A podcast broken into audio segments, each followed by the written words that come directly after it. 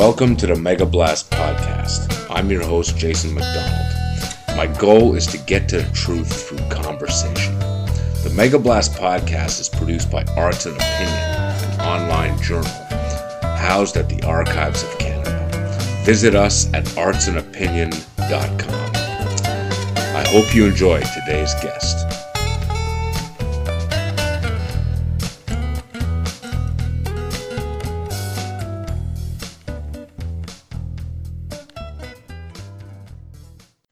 Okay, welcome, uh, Christian Boutin. How you doing? I'm doing great. How are you? Good, good.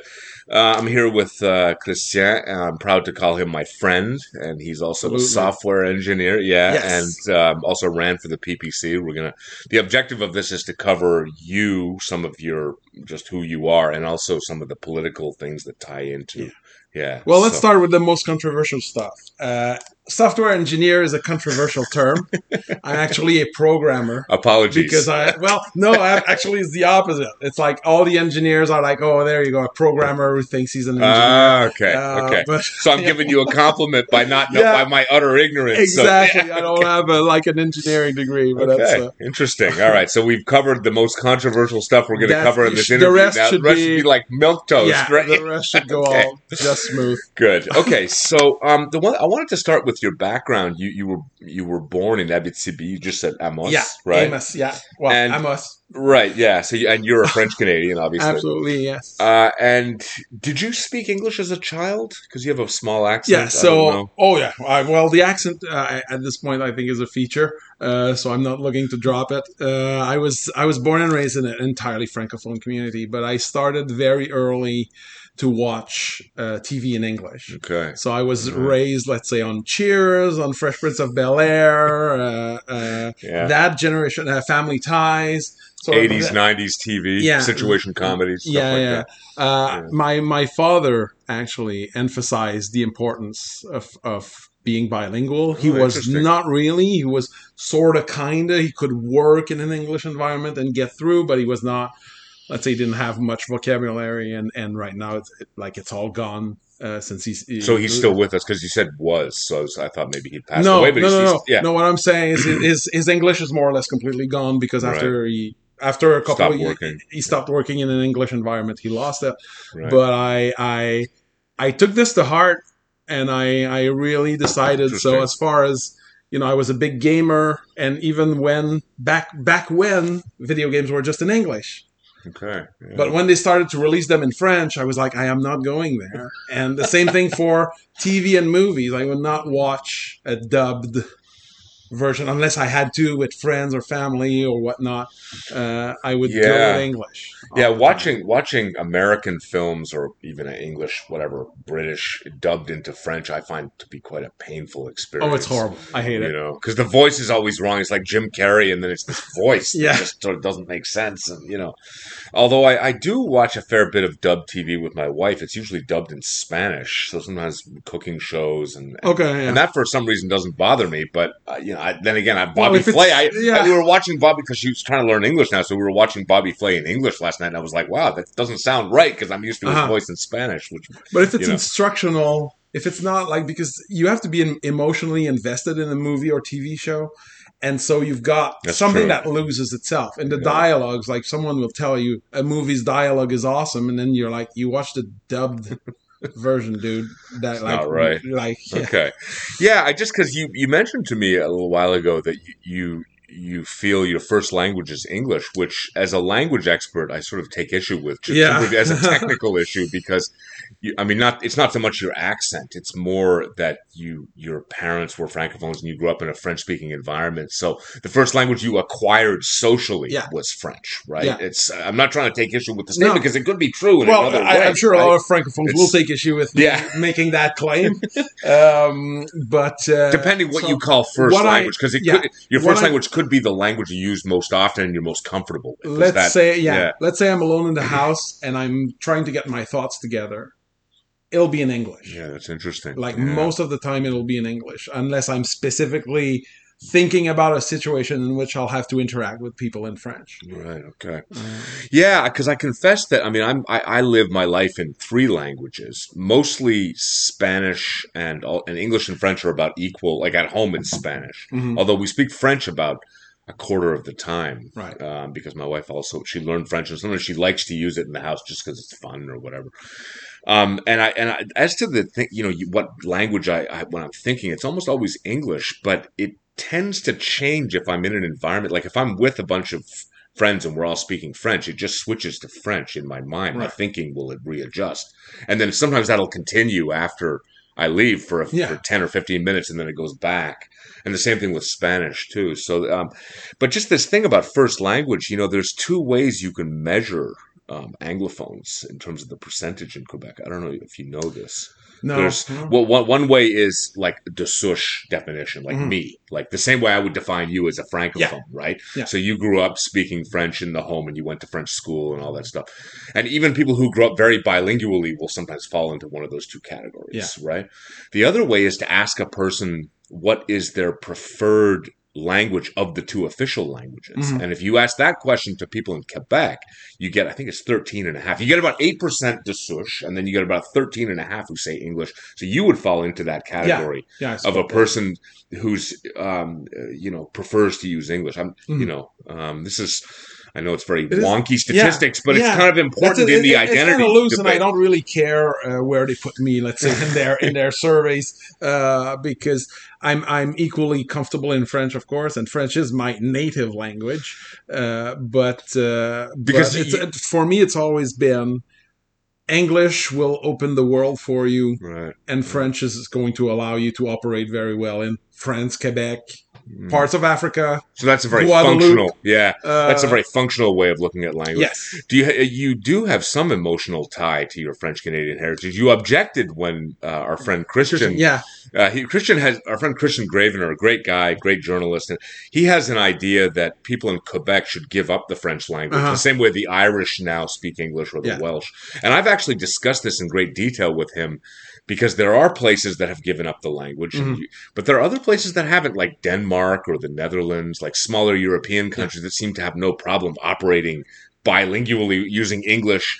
And I just wonder, do you fear at all that, that French could disappear in Quebec over the next so few the, centuries? the Is that- exception I had, the exception I had with the Christian? statements with Christian. No, well, I, I, we'll I'm name him. He's named. Uh, I, yeah, I'm fine. I'm fine with him. But uh, that watch- statement, I listened to the podcast you did with him. Oh, I figured you. out I agree with like most of what he's Me too, saying. because I don't agree with him either. Yeah, So there's no. So, Yeah. but here's here's my exception with this. By this logic, we should switch already to Mandarin. Yeah. Like, there's no like, That's th- th- there. yeah. Why not?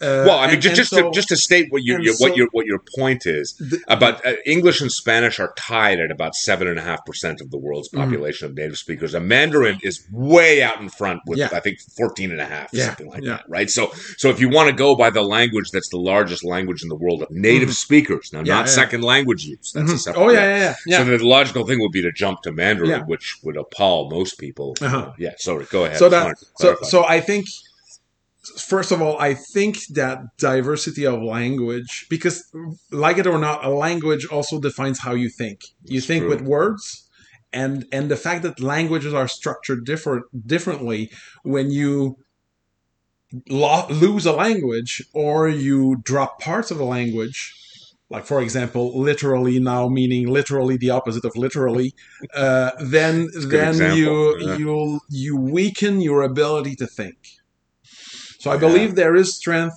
in diversity of language and it's it's like notwithstanding my particular french background or the french existence in north america i believe people should be i believe cultures should be not preserved at all costs, Right, but at the very right. least allowed to Well, be preserved can't. if there is a, a a a root, a core of people Mhm. who are attached to it then I think I think I do Yeah. think that's a plus. As much as you know, if you get me on on di- diversity and, and inclusion, Yeah, and well, this, no, it- it- might not. Yeah. You know, I No, might no, not well, yeah, on, you- on what pe- um, people would consider the proper side, but on on on On on this On one, many linguistic diversity. Yeah. on Well, many things. The point you're making, yeah. uh, Alexander Baldazar, you may know him from Facebook. He, anyway, he's a he's a uh, Vancouver Mm-hmm. writer, and he's anyway he, he was on the podcast and he pointed out your point exactly. Okay. He says I'm totally against the concept of diversity just for very you know uh, superficial Mhm. things like skin color, but for things like culture, religion, Mhm. nationality, language, things like that. There's good to have a multiplicity of things because they it creates different spaces where people are trying different things and I think- right. it's especially It's- uh, important, I think, to challenge things that are seen as universal concepts. hmm because sometimes Yeah. things are seen as universal concepts and yet you you realize you just have to speak a different language and this entire, thing like gendered objects if you're a francophone That's every normal- object has a gender La table. And this yes. table is elle, which Yeah. is she. Yeah. Right? Yeah. l'ordinateur L'ordinateur is uh, right. is a computer il, so computer is masculine Yeah. Table is feminine But what what effect does that have? Because like from, I'm looking at this from a linguistics point of view, where gender is just it's it doesn't mean anything. My father is uh, doesn't speak French very well, but he he works at it, and he sees the gender thing as this sort of romantically interesting thing and all this. And I'm like, it's as a person who speaks French fairly fluently, it's like la table elle. It's like doesn't really it doesn't mean anything other, but, maybe Well, it does you I know that's I what maybe i could ask I'm you with I'm with you on the fact Yeah. that like I give this as a for instance more than as something that has a special significance. right okay uh, uh, I believe that you know when when if you're only in a French bubble, you might think objects are gendered and that's it. Right, but if you right. so it's I it's see. more a matter Yeah. of there are different ways to look at the world even through i language. see i see so if your native language More than is, right do I really care right. if we were to let's say invent a third pronoun for objects like they do in English yeah and be like that's it objects are are all are all neutral are all Yeah. neutral. Would I go to bat about losing that part of the culture? I'd have to think about it, but probably I would not. Mm, interesting. Yeah. I mean, just to be technical about it, um, gender is a feature of pretty much every single European language. Some have two, like Mhm. French and Spanish and Italian. Most have three, like German and, and um, um, uh, Russian. All the Slavic languages have uh, the neutral.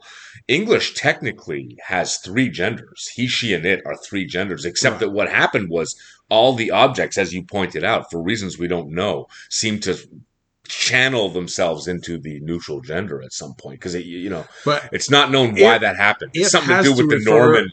Uh, it has yeah. to refer to non-humans.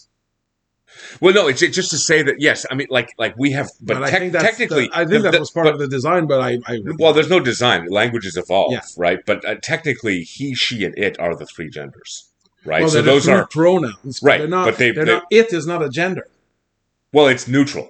Yeah, It's uh, I'm getting into some But sort of it, deep yeah. linguistics because I mean, you might be surprised to learn some languages don't even distinguish male and female. I believe. Right. I think That it's. Turkish. It has be. just like one. It's like saying it for everything, or is it Farsi? I believe has just it for everything. Mm-hmm. Yeah. Right. So male, female. So this is this idea that m- even male and female gendering is sort of something natural to humans, like at, in language at least, is not. I mean, Yeah, don't I think about I think you so. know, sexual dimorphism is a separate it. question, but uh, well, but it's a separate question, yes. but I think I believe the language evolved because there is value in in in that dimorphism. in reference re- referring to a third person, adding that information com- informational component to Mhm. referring a third So person. it could be some evolutionary uh, well, advantage because- to that. Yeah, because you know, like it or not, in in in primitive societies more than now, uh, men are more expendable. yeah, uh, uh, women are more to be protected. So if you say something that she's coming, or or even for mating reasons, if you say she's coming, if you if you tell a guy, yeah, my friend, she's coming over, then he's it's not going to be the same thing for him as if you Mhm. say, my friend, he's coming over. yeah, Uh, like there, there's a there's a series of expectation of uh, especially Mm-hmm. if he's single. Oh, maybe that's I should dress up a little bit more. Maybe is it, there's going to be all these horrible stereotypes that I Yeah. think actually are quite well, the, the so-called stereotypes, I mean, are are uh, in part probably rooted in some evolutionary, is what I think you're Yeah. right? There's some, you know, yeah. I mean, it's it, we we do, I think, subconsciously, tr- most of us treat males and females slightly differently. And Yeah. like I remember uh, um, listening to an interesting interview with Joe Rogan. Where he was interviewing this factual feminist woman, I'm forgetting her name. Oh, now. that's uh, oh yeah, Uh, Oh. very interesting woman, very smart. yeah. I met her at the Quillette. Uh, oh yeah, really? in, yeah, in Toronto. yeah. She's yet- sort of she's sort I'm, of uh, maybe in her sixties, and she's Yeah. very and she's written these books, and and just I, I was sort of listening to how he was talking to her, and it was quite different from how he talks to some of his other guests who tend to be men, right? So mhm. it's just it. I think people do that subconsciously. He has, you know. But anyway, Christina Hoff Sommers. Christina Hoff Sommers. Yes. Good. Okay. So uh, just so I just wanted to return a bit to this concept of nationality because I I'm I've started a series on uh, you know the identity question in, in Quebec because I think that there's a real fertile ground for a new notion of what a Quebecois is Yeah. because it's been stuck. Uh, you know, for most of the time up until the 2000 teens, let's say, in this idea that it's linked to French Canadian nationality. I, I don't know that that has to be true. Like I, I call myself an uh, Anglo Quebecois, Yeah. Anglo Quebecer, and I like I think I'm proud of being that. And I and, and yet at the same time, I recognize that the that the French language has to be more important than English in Quebec, in my view. And would you agree with that? Would- Yeah, well, so if, if we're going to define a Quebecois nation and we're going to do away with French, then what are we even doing? yeah, Uh, That's my view, right, Yeah, yeah. so Yeah, so what does it I mean, even it has to. we don't have the Catholic religion anymore. anymore. so- that's it. So Right, because so- it used to be Protestants and English versus French and Catholics, and that's how the two uh, people evolved and managed. Uh, we kicked out, for better or worse, the Catholic faith from Quebec, and uh, and how much is uh, Anglo Canadians pro- Protestants versus we're all more or less agnostics. It's not like sort of non-religious. Yeah. type. Like myself, technically, I'm an atheist. I don't know how much of my worldview is influenced by the religion deeper embedded in the culture. Oh, we yeah. get into the Jordan Peterson. Yeah, yeah, that's it. I mean, so you know, yeah, I'm, I'm sort of a, another question. I'm, I'm sort of a Right. borderline Christian now, Yeah. even though I used to be a hardcore new atheist type who would proselytize yeah, about giving up the faith. yeah, Uh, exactly. Like that's really nowhere near what I am anymore. yeah. Um, It, it strikes me there's a great value in having a religion in a personal sense, just for your own, um, like not to be fanatical yourself, but just in order to get through difficult times in one's life. A religious faith, I think, can help a lot of individuals and communities Yeah. with that in some senses. You know, I'm not promoting religious faith necessarily, but uh, yeah, I don't know. I think I think I don't practice myself. You know just to be the, clear, the, you know, the the question you have about what defines the Quebecois nation. Yeah. I think it's a question that most Western countries Mm, st- need to start to ask themselves. more deeply uh, yeah. because we're we're sort of we've sort of evolved into this sort of uh, just go shopping and watch Netflix and everything's cool. consume and yeah, yeah, yeah. everything's fine. Yeah. Consume Yeah. and obey, obey the government directive. Consume the product. Hey, welcome And to go. the family. Yeah. And, And, I- and what comes after you? Meh, well, maybe something will come after you, or maybe there'll be an environmental apocalypse, and now you can believe. it doesn't matter because right? if you obey You know. everything all the time, you'll be fine. right, Uh, so I think I I think you know a lot of uh, pundits and and people we probably listen to talk about the God shaped hole. Douglas Uh, Murray, yeah, yeah, yeah, it's a great absolutely. example. Which I of that. saw. He did a, a recent interview with Jonathan Pageau That's and. Jordan Peterson. yesterday. Uh, yeah, yeah, yeah. really I- did you? Did you? Listen, I, I listened to I, I wish Peterson had let Murray and, and Pageau had let Murray talk more, but because I just Peterson never. Murray- Yeah, he doesn't let anyone. So he Yeah. talk. Uh, He's so- brilliant. It's just I know all his ideas. I want to hear what Douglas is up to Yes. these days. You know, Yes. so yeah. Uh, but uh, But did you pull anything in particular? Just this idea of the, the missing place of religion in Western society. I think I think we are more or less Yeah. a lost people. We're looking for Yeah. the foundation, for the thing that ties us together, and we're running on the assumption that this is optional.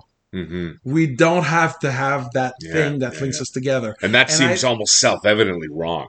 Uh, it- well, it- if it it- is not self-evident, if it is not self-evidently wrong, it should be evidently wrong. Just looking at, let's say, the, the state of the world and the way it's Yeah. evolving and where it's going.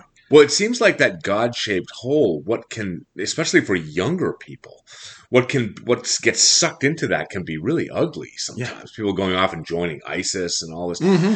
And what I've seen in this country, the reason I wanted to talk to you about this is, you know, I, I mentioned this a fair bit on my podcast. I may have mentioned it to you. Is that for years I'm a language teacher, so at the beginning of the session I do an intake interview with all my students. I talk to them. It's partly for a diagnostic, like to see their Yeah. language ability, but so I just I give them a little questionnaire, you know, favorite music or whatever, and I write down the question nationality, just Mhm. the word nationality. Yeah, yeah. And I can tell you with absolute certainty that over 90% of young people in Quebec today, if they are born of non French Canadian or English Canadian parentage, like if their parents came from, say, Russia or Haiti or some other country, they will put down the, the nationality of their parents and grandparents. Yeah.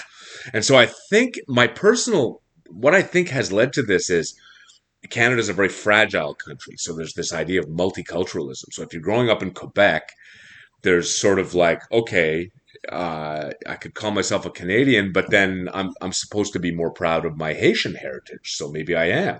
Mhm. I can't be a Quebecois because that's for the French Canadian people. Like they're Yeah. like they're seen as different, and yet I use French, and like they don't even really think about it. It's sort of the messages they're receiving is that they're the message they're receiving. I think is that Canada is like a hotel. Right there's the there's the Quebecois Mhm. room, there's the Haitian room, there's the Jamaican Canadian room, and we're all kind of sitting in there, and, and it's like you know there's a thing at the top that says Canada, but you don't really have to really you know whatever. There's no Well, set of values, you know. and- It's and the post post national right place. that yeah, was- Justin the Trudeau's Trudeau's- absurd line, right? yeah. Uh, So Post-national nation. Like, Yes. what, what does that even? That sounds like, Like, a contradiction. Had you it? asked me throughout my life, my nationality would have been Canadian. Okay, End of story. so you were always for the federal idea. I was never a Right. separatist. Okay, I was always a All right. Canadian, and not, and I never had any of the Elvis Gratton style sort of endless. I'm a Franco-French Canadian from Quebec. I'm a Quebec. You know, there's this sort of parody that a federalist Quebecois cannot define its identity or nationality. that was for Falardeau, me- the film by Pierre Falardeau. That was his thesis. Yes. was that if you're a French Canadian, you can't really be proud of being yourself if you're for the federal system. I think that was what he was trying to Yes, say. that's what he was Right. trying to say. Okay, sorry, and I'm I'm I I take exception to that because for me there was never any doubt that I was Canadian, and as Mhm. such, it it takes all all of Canada in all the history. Like I I I used to be the worst annoying person trying to get people to watch.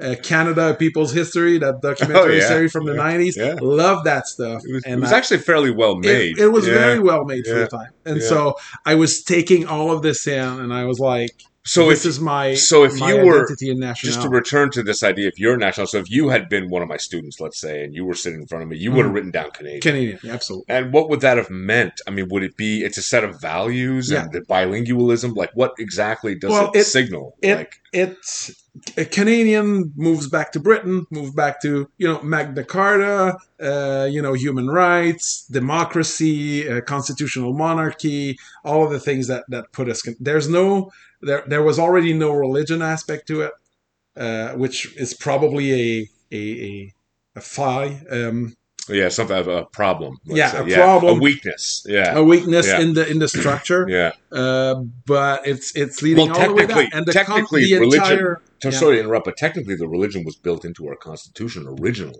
Yeah. it's been taken out. But sorry, I just wanted to put that in there. That that and for me the the sort of the french and english thing was a thing that we went through together now that it's not unresolved as far as i'm concerned it's resolved we have we've separated things there are regions of canada that speak french i mean when, whenever we talk about nationality uh, in Quebec, the separatists, they always throw under the bus all the French communities outside of Quebec, That's like true. New Brunswick huge. and, and Eastern Ontario. Ontario, and a little even bit in in some the parts of Manitoba. And yeah. to some extent, So yeah. So I've always felt like, well, if our identities were francophone, then we have a problem. How do we reconcile with that? Especially New Brunswick, which is as third. francophone as almost as yeah. I mean, New Uh, Brunswick. uh, the- New Brunswick feels like a kind of mini Quebec in the north. Yeah. If you go, I've been there a number of times, and you go around, you walk into gas stations. People, most, most, many places, people are just automatically. Yeah, depending on the city. Yeah, Uh, depending where. When. I went through Yeah. the uh, through New Brunswick, I spoke French like ninety percent of the time, just as a Yeah. as a test, maybe, maybe or as a uh, as a even as in a the sort of south, even in the southern part of Uh, a dare, I was yeah, in, I was in Moncton, yeah. and Moncton was fine with my French Yeah. all the time. We were in Bathurst, and also we went to Caraquet and around in uh, we- Miramichi was mostly English, even though Mm. it's in kind of a French region. When we got down into Fredericton, it just seemed like the French was gone. Yeah. by the time we I, I haven't there. been, so Oh, that's, okay, That's yeah. why my uh, Yeah. So in other words, okay. So so so so that view of nationality is interesting. What you said, just to repeat it, because I, I tell my my students 'cause a lot, this a lot. What you just said. Um, it's an English language and culture class in advanced levels. So I, one of the things I mentioned is the Magna Carta because we talk about the legal system. I say the Magna Carta is like this, you know, incre- so important. Yeah. It's one of these things for the first time in human history. We got together and said, whoever the king is, he's just another dude legally yeah, basically. Yeah. I mean, that's what it really, Uh-huh. you know, meant. And then, and of course, you which know, was a first. it was I mean, a it's not, hugely it's not, important Well, maybe event. not a first. I mean, someone's going to call me up on. well, yeah. I mean, if, if, I mean, someone could tell us another case, Sure. I don't, I'm not aware of I'm another open to it. Yeah, you know, but that was a huge change of the sort of the di- deity. the absolute uh, of right of kings. What was the Mhm. divine right of Yeah. kings? Was that got brought down. by got it. brought down Yeah. by that, right? Yeah. Um, yeah. and and also bringing it back to let's say the French and English Yeah, conflict. definitely. One of the first thing that the French gave up willingly and enthusiastically is the French criminal code. yeah. Like there was no attachment to this sort of guilty unless proven innocent. Is it actually Standard. that way in, in the Napoleonic Code? Is it reversed? Yeah, it is. It reversed. is. It is. It is reversed. reversed. Okay. And so and so So that's a great advantage so for our the- the- country. that when you look at how the French elite they were negotiating with the English and they said, "Well, we love the French civil code, but not the criminal code. well, we'll one. be fine if you change it to the British criminal code." because it's better. It's, 'Cause it's actually just- it's superior. just better. Yeah, it's better. It, it's better if you're concerned about the rights of an accused person. Yeah, It's better if you're worried about the government abusing its power. Yes. It's better to have that principle, right? I mean, yeah, because yeah. The, the assumption is that the the prosecution brings forward the entire power of the, of the state, state. That's right. Yeah. and you're just some man. Yeah. So basically, or woman, Yeah. um, Person, citizen, a person, citizen, Yeah. and uh, and and so the assumption has to be the burden has to be on the giant machine, Yeah. not on the individual. Yeah, I cover this a lot. I'm, re- I'm really appreciating this as a conversation because it really seems like an, im- a very important thing in defining if we're going to be proud of something. Mhm. If we're going to say, if if it's true that we need to find a way, thing to be proud of, we don't want to be proud of some racial element or something. That Yeah. seems just wrong, Yeah. and that's awful. And I don't want to do that. That was a failure. there's been maybe you've heard, Yeah. there's been precedents yeah, where it that did didn't not work very well. Uh, yeah, like the Jim Crow South, you know, or whatever. Oh, like, yeah. or whatever. Some like these- German guy. Yeah, German guy, right. Um, and that's and that came up in the class the other day too. We were talking about I do a thing about a neo-Nazi, and we're talking about the legal system and stuff. And, and then and then it, and then one of the last questions I give to the students is, you know, this was a right-wing movement of fascism. We talk about that, you know, Yeah. is that the only thing that can be um, turned negative? Because a lot of them have not heard when they're growing up that leftism can go equally Oh, yeah. bad. They've only they've heard about the Nazis. They haven't heard so much about. And so we're having that discussion. And then one of the guys raised his hand and said, Yeah, it's just nationalism. It's just bad. Because they've learned that. They've learned that nationalism is just sort of a dangerous thing. And it's Yeah. right. And I, and I said, No, I ju- exactly what you just said. I said, What about this set of ideas? What if we all agreed on, like, you know, I didn't mention the Magna Carta, but, you know, some other things, maybe bilingualism could be one thing, some of these legal ideas, and said, Hey, it's good. And you, it doesn't matter. As it turned out, the guy who was saying that was a young Muslim guy. But I Mhm. said, you know, I, I mentioned like people can have different religions and be Yeah. different races. That doesn't matter so much. Yeah, the right? separation of church and state. I think Very important. yeah. even and I, I'm a bit ambiguous now about it because I, I I really have not figured out the whole religious aspect. The only thing yeah. the only thing I know is that Yeah, getting rid of religion weakened us. yeah. That's something that I'm now completely Well- sure. But at the same time, it wasn't great, Mhm. especially here in Quebec. When you when you think about the hold that the Catholic Church had on government, and and many of the scandals that were covered up as a result of that. The power not- of the church. That is was- certainly yeah. not something. It's not that I want to return to that Yeah, at all.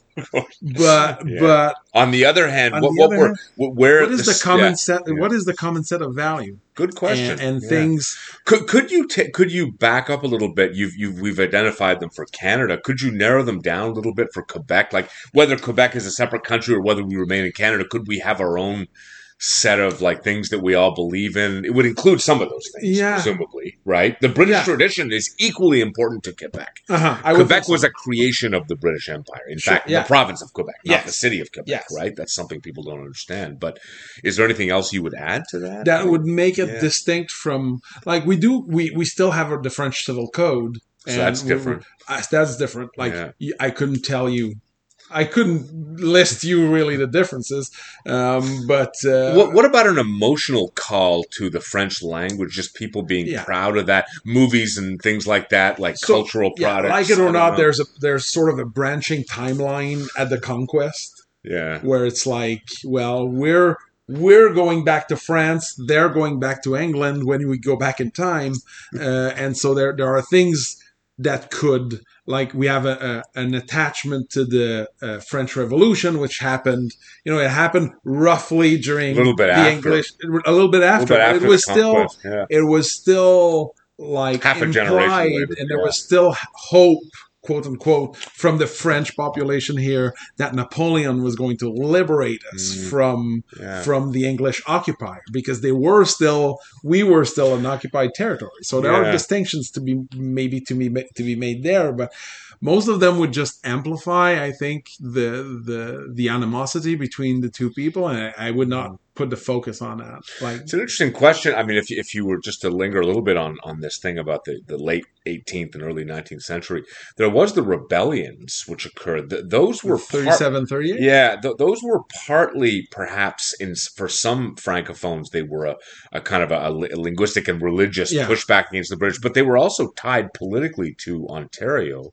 I don't know if Yeah, you know this. yeah, this is ver- not uh, well understood in Canada, but yeah, right. uh, The- the- the- William Lyon right. Mackenzie, not King. Have you, Uh, yeah, have you ever read those uh, 93 resolutions or whatever? No, I've not- Yeah, I've not no, uh. it's very interesting because there's this long list of things that they were demanding, and if you read through them, the interesting thing is, first of all, they were they were, um, uh, you know, what's that? Um, posing fealty to the king, where, where you affirm that you're a British subject. Like a Mhm. bunch of them are just like we pledge allegiance to King whoever it was. Like Yeah. it's like that surprised me that they were saying that because.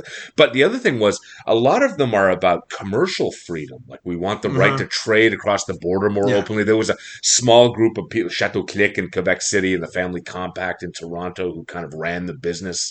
You know, Mhm. so you can make a very good case of just freedom yeah, my, would be associated with that movement, and not I- necessarily language and Oh yeah, religion, I think? I think it's it's Yeah. generally erroneously se- Yeah. seen Yeah. erroneously seen as as a French versus English uh, battle, which for the people on the ground holding the rifles sometimes was the case. sometimes. Uh, you know, there's a, a quote that was like, you know, we're we were fighting despotism and we wanted, you know, responsible government. I'm butchering the quote, yeah, but above all, it is the English that we like to shoot at. right, right. Uh, so, Yeah. so there was So you can't- you can't- was- can't- you can't yeah, yeah, you can't, it. completely Yeah, separate right. it. But overall, the movement was about responsible government. Yeah, It was it was a sort of a follow up to the French and the American Revolution in saying, that's right. you know, we're being Yeah. taxed. There was a lot of issues were like. Oh, we've been waiting for the state to, to, to build a bridge, and Yeah. like the constituents agree with it, but the governor keeps like vetoing because everything's about the governor and his friends, Right, and, and right. there was a lot of there was corruption. a lot of corruption around Yeah. this. That's it. Uh, uh, well, we've solved that problem, haven't we? Oh, wait a second. and yeah, and Here we are, 175 years later, or whatever. and that's the part that English Canada latched on to because it still started Mhm. here, and it, it was born out of it. It reached it reached a lot more success success, if In- you will, f- in French Canada than in English Canada in terms Oh, it was of a bigger deal. battle. here. It was yeah yeah. it was big- yeah. And and and you can't exclude the the racial and linguistic animosity That's true. because back then there was the French race and the English That's race. right, we were yeah. not there. There was no such Yeah. thing as a white. There was just a French, the French race and the English race. That's in the language back then. That's right. That's So- right. yeah. So there was this this animosity sort of amplify the movement. But someone like Papineau, he wanted he wanted the basically to have power over the governor, which was you know uh, assigned by but by the king. yeah. Um, So and also having more democracy, having like the population having more Im, you know Yeah. impact on the on more the- representation. Yeah. It's it's the old taxation and representation thing. It, but in a way that is that was still recognizing sort of the king and the governor, but really because there was already election in the constituents and the, in the house or, or, or yeah, but they just everything was always getting vetoed by, if, by like, the governors and, and then the, the the the king or like Yeah. the, in London they, they would go along with whatever the governor. yeah. So was it's basically Yeah. it's basically sure you can vote for this guy. Doesn't He's- matter. Doesn't matter. Yeah. It doesn't matter. Yeah, it's, it's interesting because uh, you're are you a fan of science fiction and Yeah. with Phil K. Dick and stuff like that? I don't know uh, no, not, not, that much. Well, I mean, he's Phil K. Dick has written this amazing. Well, he wrote this amazing book about that was a, a sort of a what if if the Nazis and Japanese had won World War Oh, II. uh, yeah, The the, the the series I've seen. I've seen the Okay. series on Amazon. right. Yeah. Okay. Yeah. Yeah. The series starts out okay, and then it but just it's not. Yeah. once it goes. I don't know if you got to the latest Well, season. the way I heard, yeah, I watched it throughout, Yeah. and it gets very woke at the end. It's like whoa. well, the know, final episode, I was raging and throwing things at the TV. yeah. Uh, well, not just for that. It's sort of there is this sort of as if you can just kill one man, Yeah, and the entire right, thing falls right, apart. right. That that had such a, a completely naive and stupid way of, of resolving. It's almost the, the- dangerous. I mean, yeah, because all you have to do, I mean, that, that that gets into you know sort of all you have to. But- if, if I get to be the the king, Yeah. then everything's going to be yeah, great, you know. it, yeah. And then everybody, and then you know, a bunch of different uh, guys are. My planning to do understanding that. is that the the, the K Dick story is actually like the first episode. Like it's almost covered in the first episode Pretty because much, it's very open ended in terms of is The fir- the first reality? season- Is yeah. it, uh, the first season is actually fairly faithful to the Right. book, and I, I recommend the book. The book is fantastic. But but the reason I mentioned it is we could do some of these sort of speculative things. What if Napoleon had reconquered? oh, I Right. What, I what, had- what if what if we had won? What if the French and English had somehow made, done a built a state? Could we Uh-huh. have built had a security arrangement with the United States? I don't know. Yeah. That was the main reason for the British was to defend us from the Americans. Uh-huh. Right. I mean, do you think oh, that would absolutely. do you think that would have been possible, or we would have been taken over Oh. by the Americans? Yeah, who knows? know. Uh, yeah, Right. that's that's Um, that's an interesting. So I, I when I was a bit younger and I was uh, trying to design, you know, my own video game. One of the concept I had started off with the victory of the French in the Plains of Abraham, Oh wow. and it took place like 50 years later.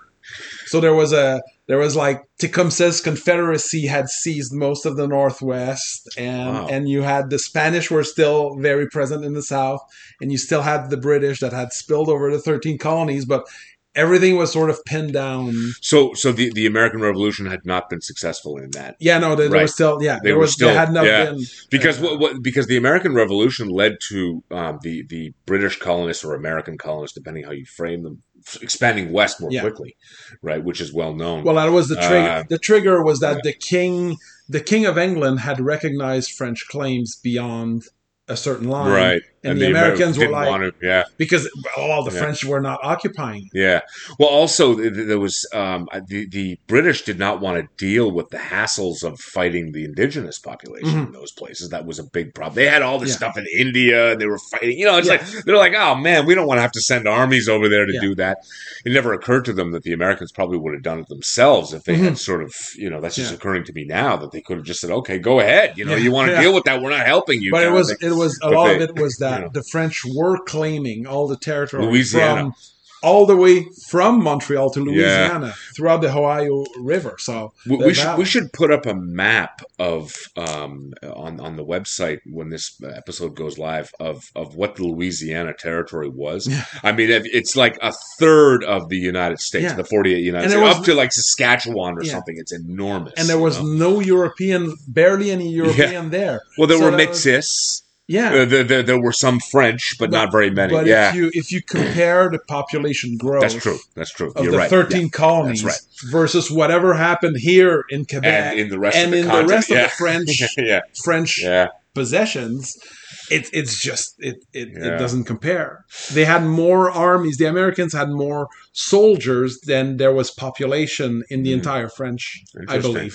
So that there's a few different. I mean, do you think just to, uh, just to finalize this sort of what if if we had been successful in 1838 and we had formed a little country that was a bilingual, a little sort of Yeah. bicultural union between these two groups, would that have been? Do you think we could have raised enough defense or been able to negotiate with the United States in some way? I, I don't know. I uh, well, it's a good question because uh, you know everything. By that point, they're expanding, right? It's- Yes. Yeah. so- yes. And right. they're spending and they're build they're they're basing their movement on the manifest destiny Yeah. That the entire continent should belong to them. They bought Alaska for this. Like the the, Yeah. the long term plan They bought Louisiana. not yeah. Yeah. The long term plan Yeah. was not that Alaska was not going to be connected to mainland US. The If end goal to, was going to be this is all going to be the United States anyway because we have a manifest destiny. So Well, one thing I could imagine would be that there could still exist a country called Canada that would.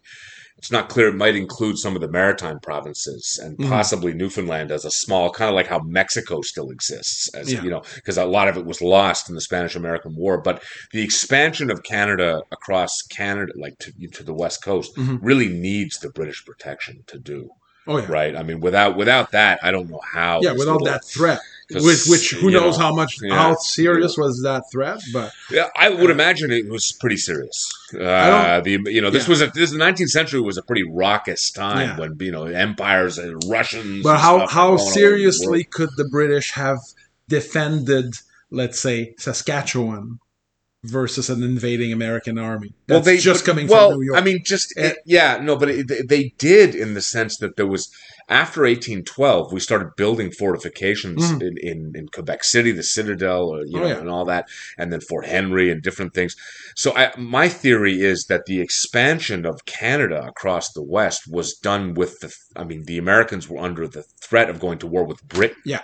And not just with this nascent Yeah. Canadian state. Yeah, even even post Confederation, because we were still under the Commonwealth security umbrella up until World War II, Mhm. really, right? You know, so that's my personal Yeah. view of what would have happened there. But Yeah. I, it's hard. as far as Quebec, it, it's Yeah. entirely possible uh, that we would be a, a U.S. state. Let's say, had we lost the British protection, Yeah. um, My, my theory about that is probably it would not be a state, but it might be something like Puerto Rico. Although, if the Americans had gotten in early enough and Yeah, been able to assimilate the population, but they didn't, you know, Puerto no, I Rico don't, was think, in a I don't yeah, think they would have cared Yeah. so much Yeah. about assimilation as I used to, or or uh, I think uh, you know the the U.S. being and and that's going to bring us maybe to the modern day. The U.S. is a lot more open. open to having Yeah. States that are wildly different one from the other.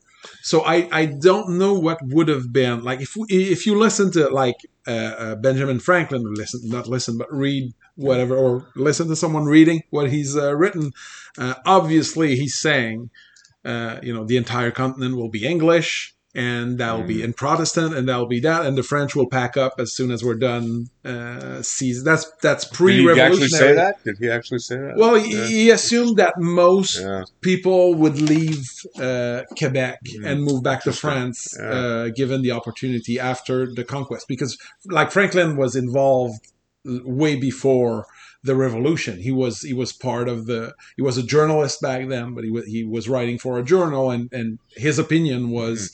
Uh, you know, it's just it's it's a manifest destiny that we have the entire continent, and we'll just we'll march in there, and then they'll just pack up and they'll leave. Hmm. Um, Interesting.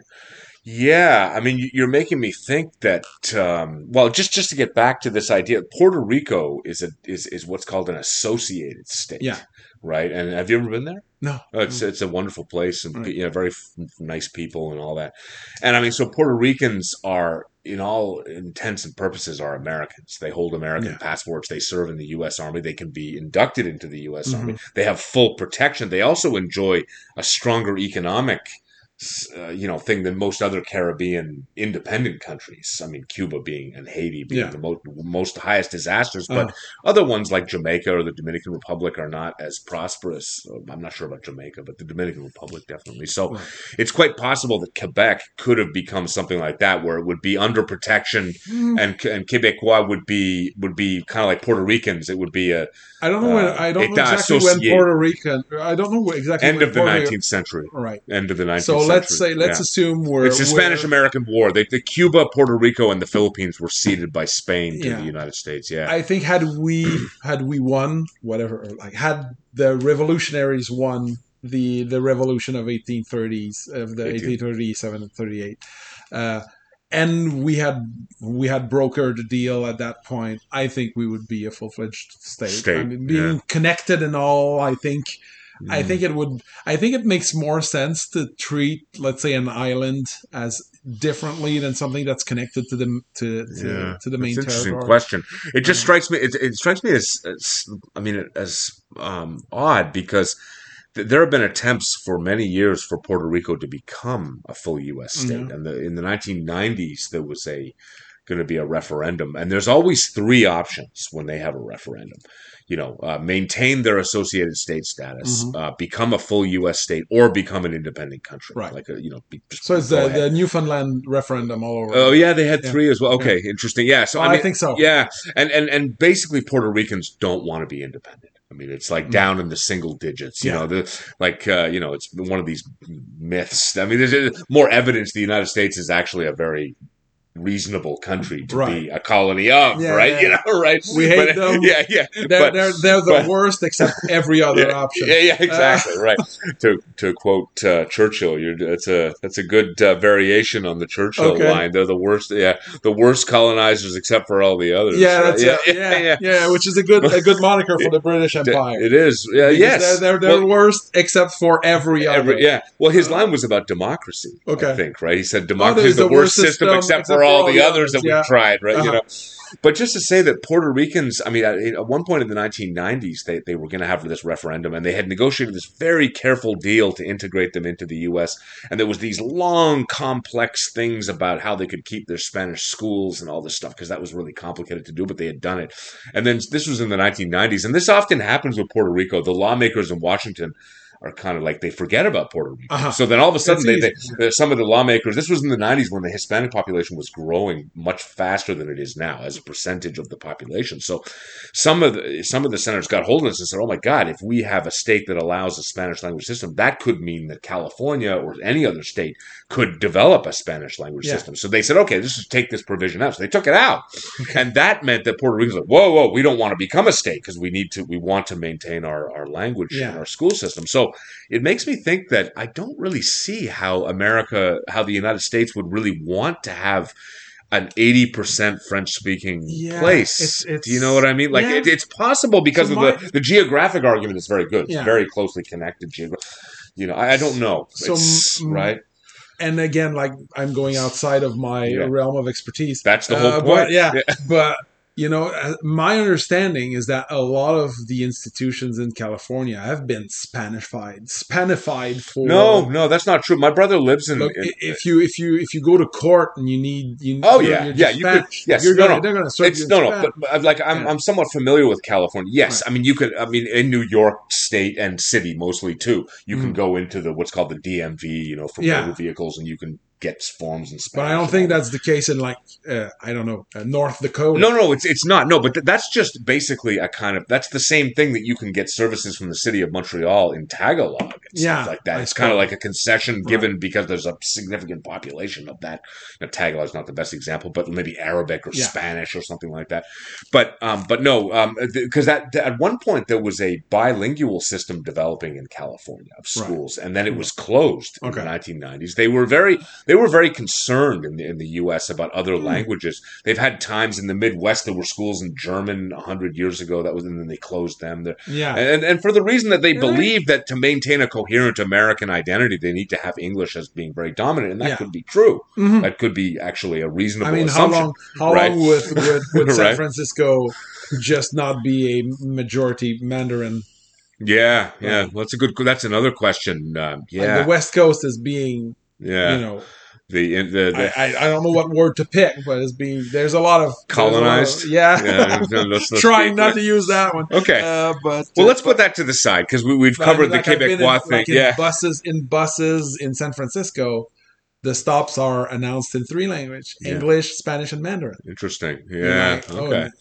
Yeah. On, on the other hand, if it's if Spanish is okay, what's wrong with Mandarin, right? You could, I know, you could know, turn it around, Yeah, right? so that's why I'm you know, saying, you know, You know, yeah, it's possible that that because like Quebec would not have been happy with becoming another Louisiana. that's right. Like that's because right. Louisiana French, it's not there anymore. It's there in some.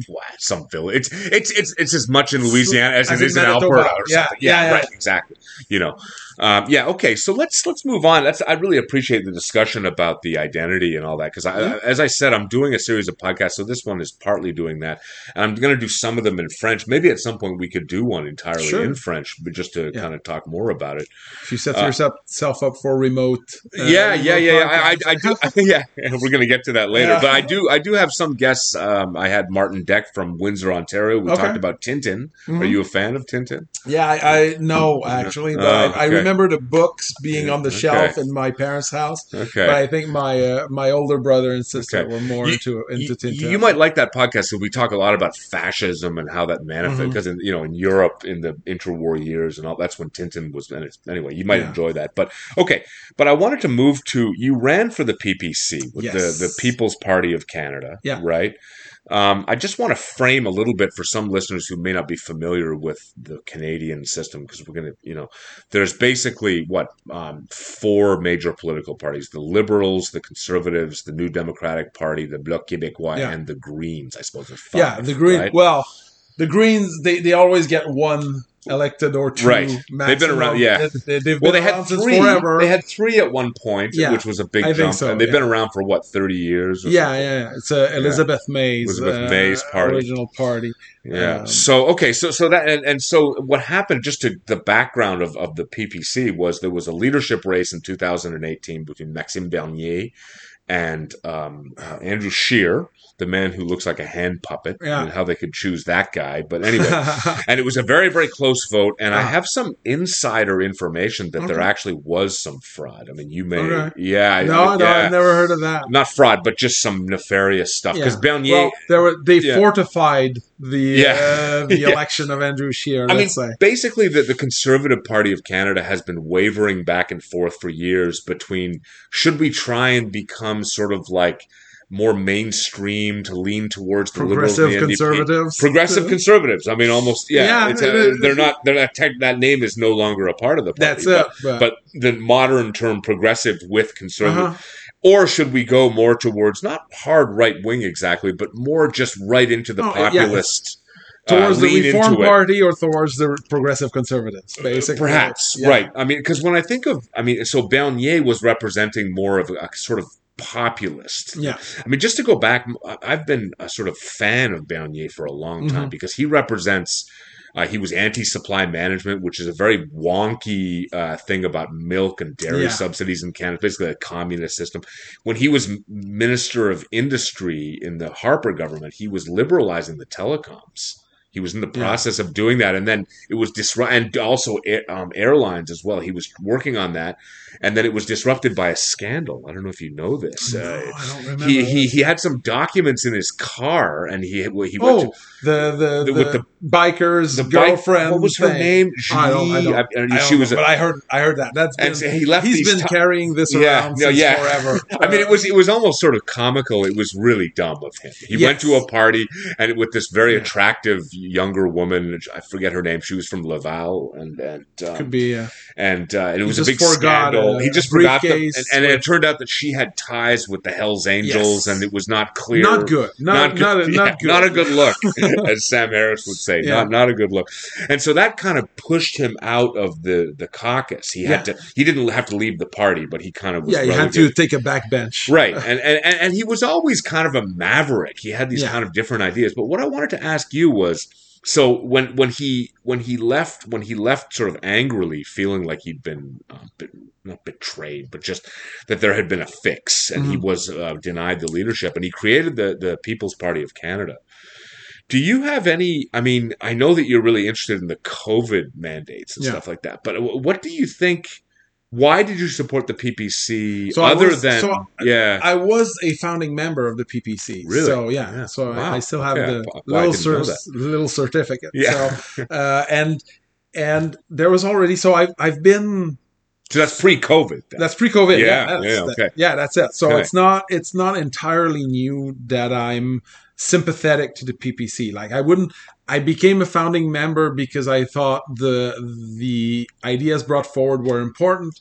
I, I Can, can you tell me what ideas? Because before Yeah, COVID, that's it. 'cause I've So- never heard you talk about. so those. let's yeah. let's move back a little Yeah. bit to Yeah. my so i used to be a hard leftist like someone would have called me a communist i would not have taken issue with it so yeah i know I, we've all we've, I- all, we've all been dumb at one point or another and that was my time uh, Right. so i've been like for the longest time i was uh, uh NDP supporter. Like I, I voted Wow. for Jack Layton. I was really upset that he came so. It, it, there was such a rise that I was hoping he would the be- orange wave of the orange wave. 2011, yeah, when the NDP just swept soared Quebec, through. yeah, blasting through almost every riding. and I was like sort of mad at the rest of Canada for not having followed because I thought, you know, this is Jack Layton's our guy, and I like what he's. So I, I used, I used to have no problem with like wealth redistribution, and I still don't in in some ways, uh, and uh, and uh, and sort of the leftist ideas of Can, things. can you enunciate Uh, some of the other ones? So the wealth redistribution you were fine with. What were some of the other left wing theories? to that me that's agreed that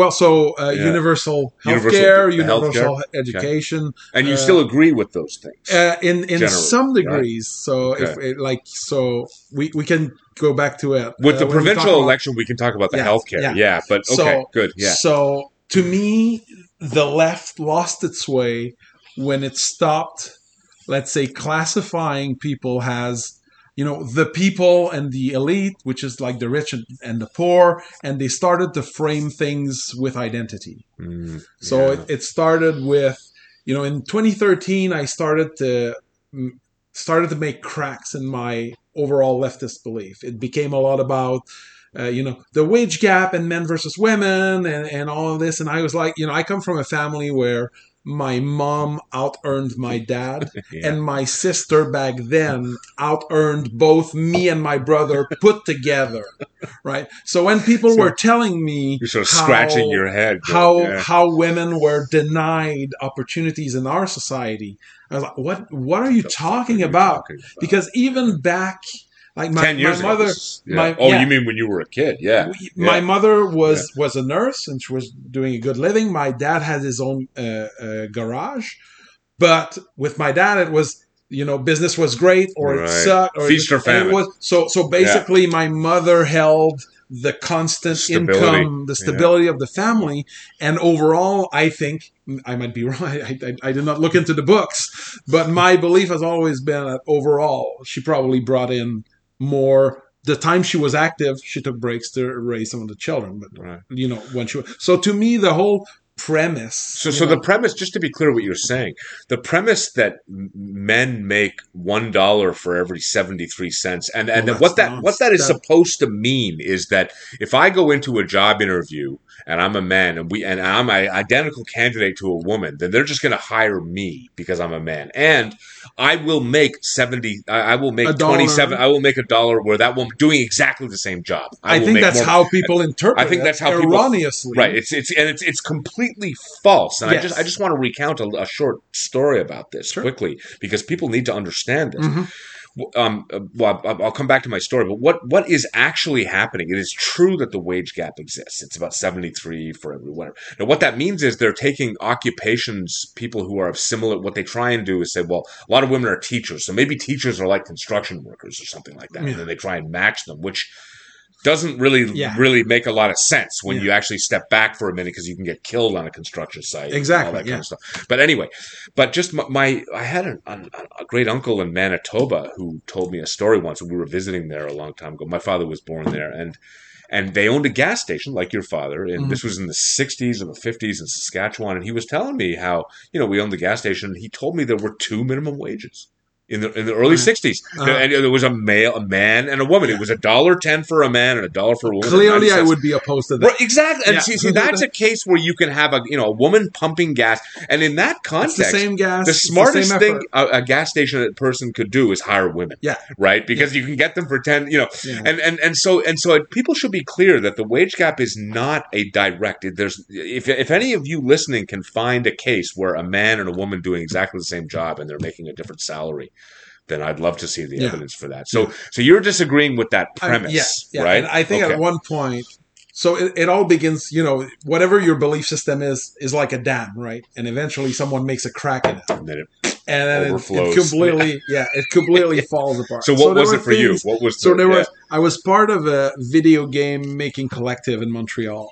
Uh, they were really, really hard leftists, uh, and I thought I was. You know, I was. I, I actually was, but you know, they were very identitarian, Mm. and So not not just on male woman stuff, but also race. and yeah exactly stuff, so it right? became it became very very obvious that as a straight white male you know the sort Mhm. of the platform i would have to talk about my projects would not be wow. Yeah. as as paid attention to let's say and there's one sentence that i clearly remember was when they were talking about the gender stuff and they said a woman in quebec has more in common with a woman in the the center of africa than she has with a man from quebec in terms Wow. of That's a the head oppression exploding. And Yeah. the, the the the fear that she has to My come through and, God. and I, I I thought Your head's exploding. so- Your yeah, head's I'm- exploding. I'm Go, what in the hell is that so supposed to mean? The opposite of the truth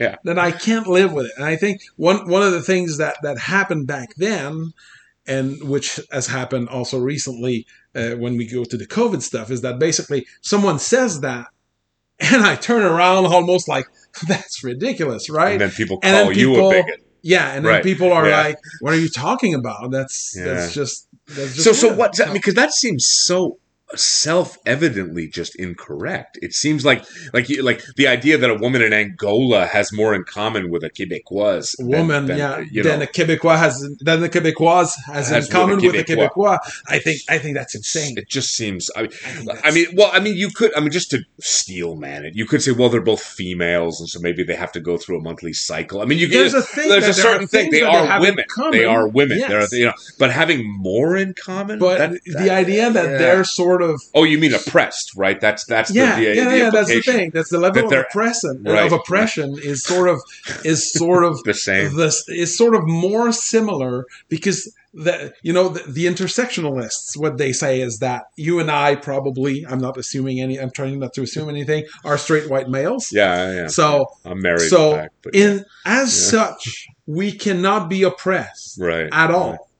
But the old It- the old yeah. school, let's say leftism, of which I could possibly still be a part of, was is class based. well, it's class based. Right, yeah. So you've got a bunch of sort of uh, yeah. upper elites that all talk to each other and they're all friends and they're all propping each other up and we're sort of Mm, the the people trying to make ends meet and so Right, so right. I thought I thought the new left and I still think the new left the old left was unifying for most people mm. it still had the component which I don't like either which pits the poor against the rich when what could go wrong?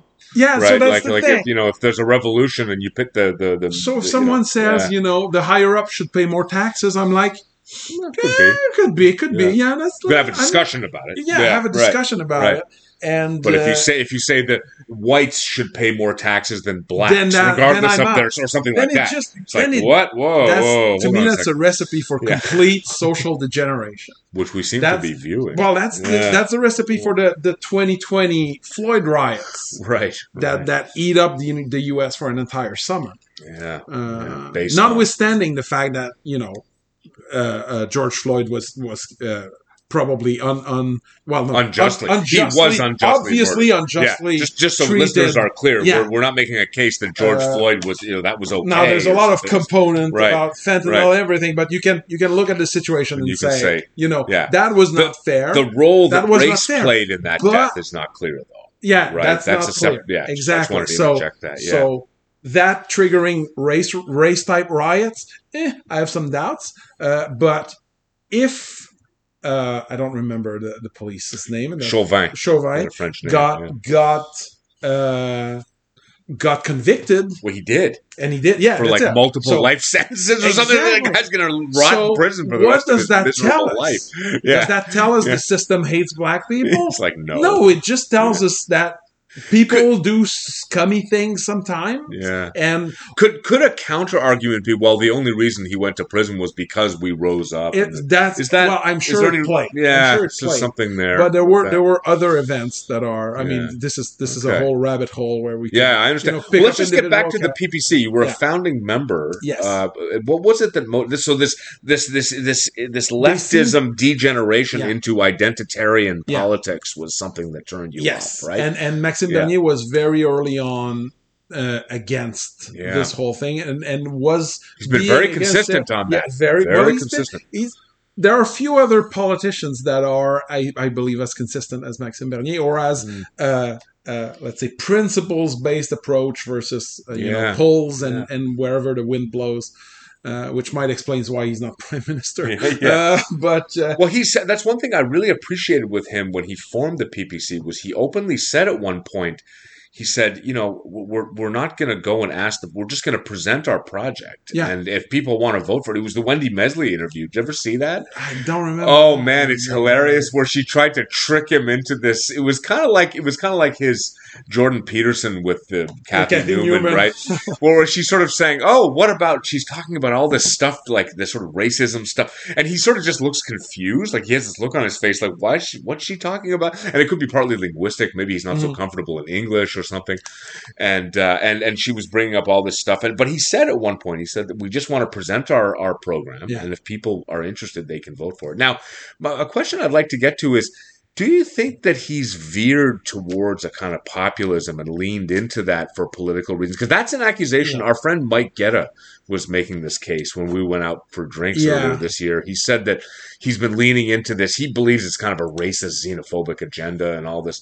yeah, Is yeah, I heard that. I don't, Yeah, I don't buy it. I, I don't buy Uh, it either, but I just I kind of want to understand it more as a. So I think I, I Is think there it's impo- anything- is like there- it's impossible for a politician not to you know you've got your principles and then you've got what you see your environment becoming yeah, right and there's no way if you're if you're even remotely competent as a politician you're going to try to lean in, Lean in. yeah, while staying true to your principle into whatever tap whatever yeah, you know wherever you can drill to get some Yeah. support yeah. and I would not hold it against him. I, Yeah. I like as far as I'm concerned, like the only thing is he's he, he won't be like offended with there are there are things that are stigmatized, like let's say, oh, you're a Trump support, you're a MAGA Republican now, or and he Trump won't. He'll be like, okay, and, and he's yeah, he's gonna Maybe be I am. okay, well, I I don't know. here are my Yeah. ideas. You know, you can try to stick that label as much as you like. So he never says he supports Trump or MAGA. but I don't He just, I don't think yeah. he did, but he just basically just- says, "Here's my ideas. If, you- they happen to line up with Trump, then fine." yeah if you thing, if, you if, know, if you're Yeah. only bring the only thing you can bring up against me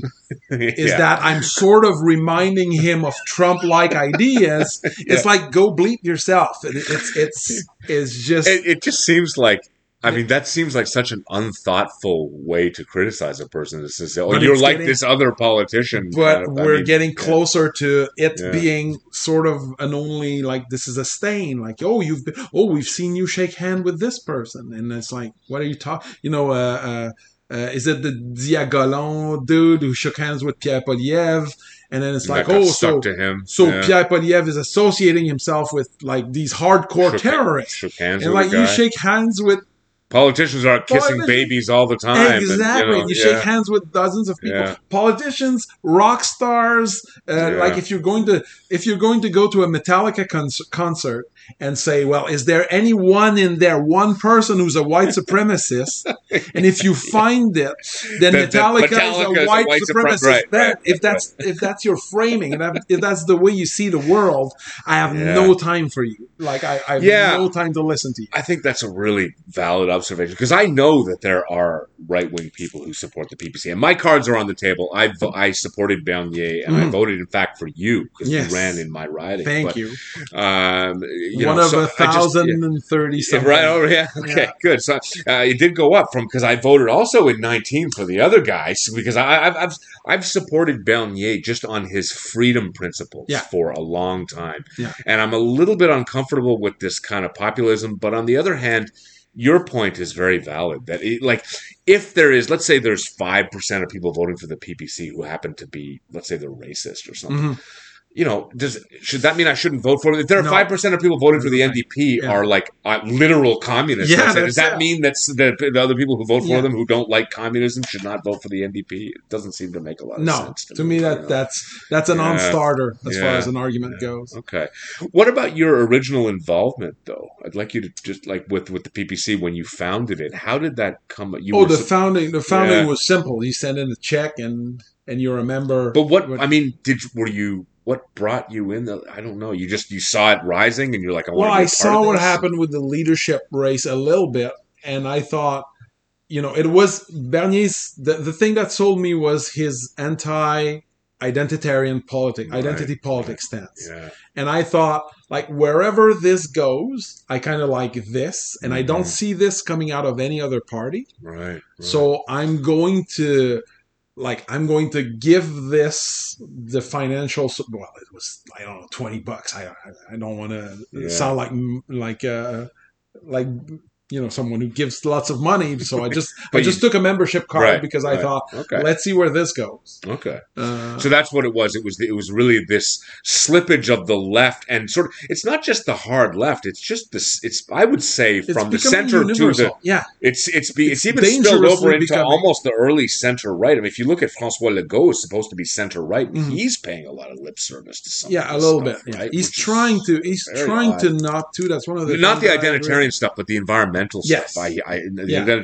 he's still sort But of center right on some of the so, identity stuff. To be to me, him. the identity stuff is the most threatening to the social fabric. yeah, It is the thing that literally you walk down the street and you see a black person and you you know before identity politics came up you're like well that, That's a- he's, just he's someone like me yeah, and then you're like am i oppressing this guy now Yeah, yeah. and that's not a question you want to ask yourself that's not that's not the way to bring people together yeah. into a cohesive society. It it almost feels by design a destructive force to to kind of wipe us off the map.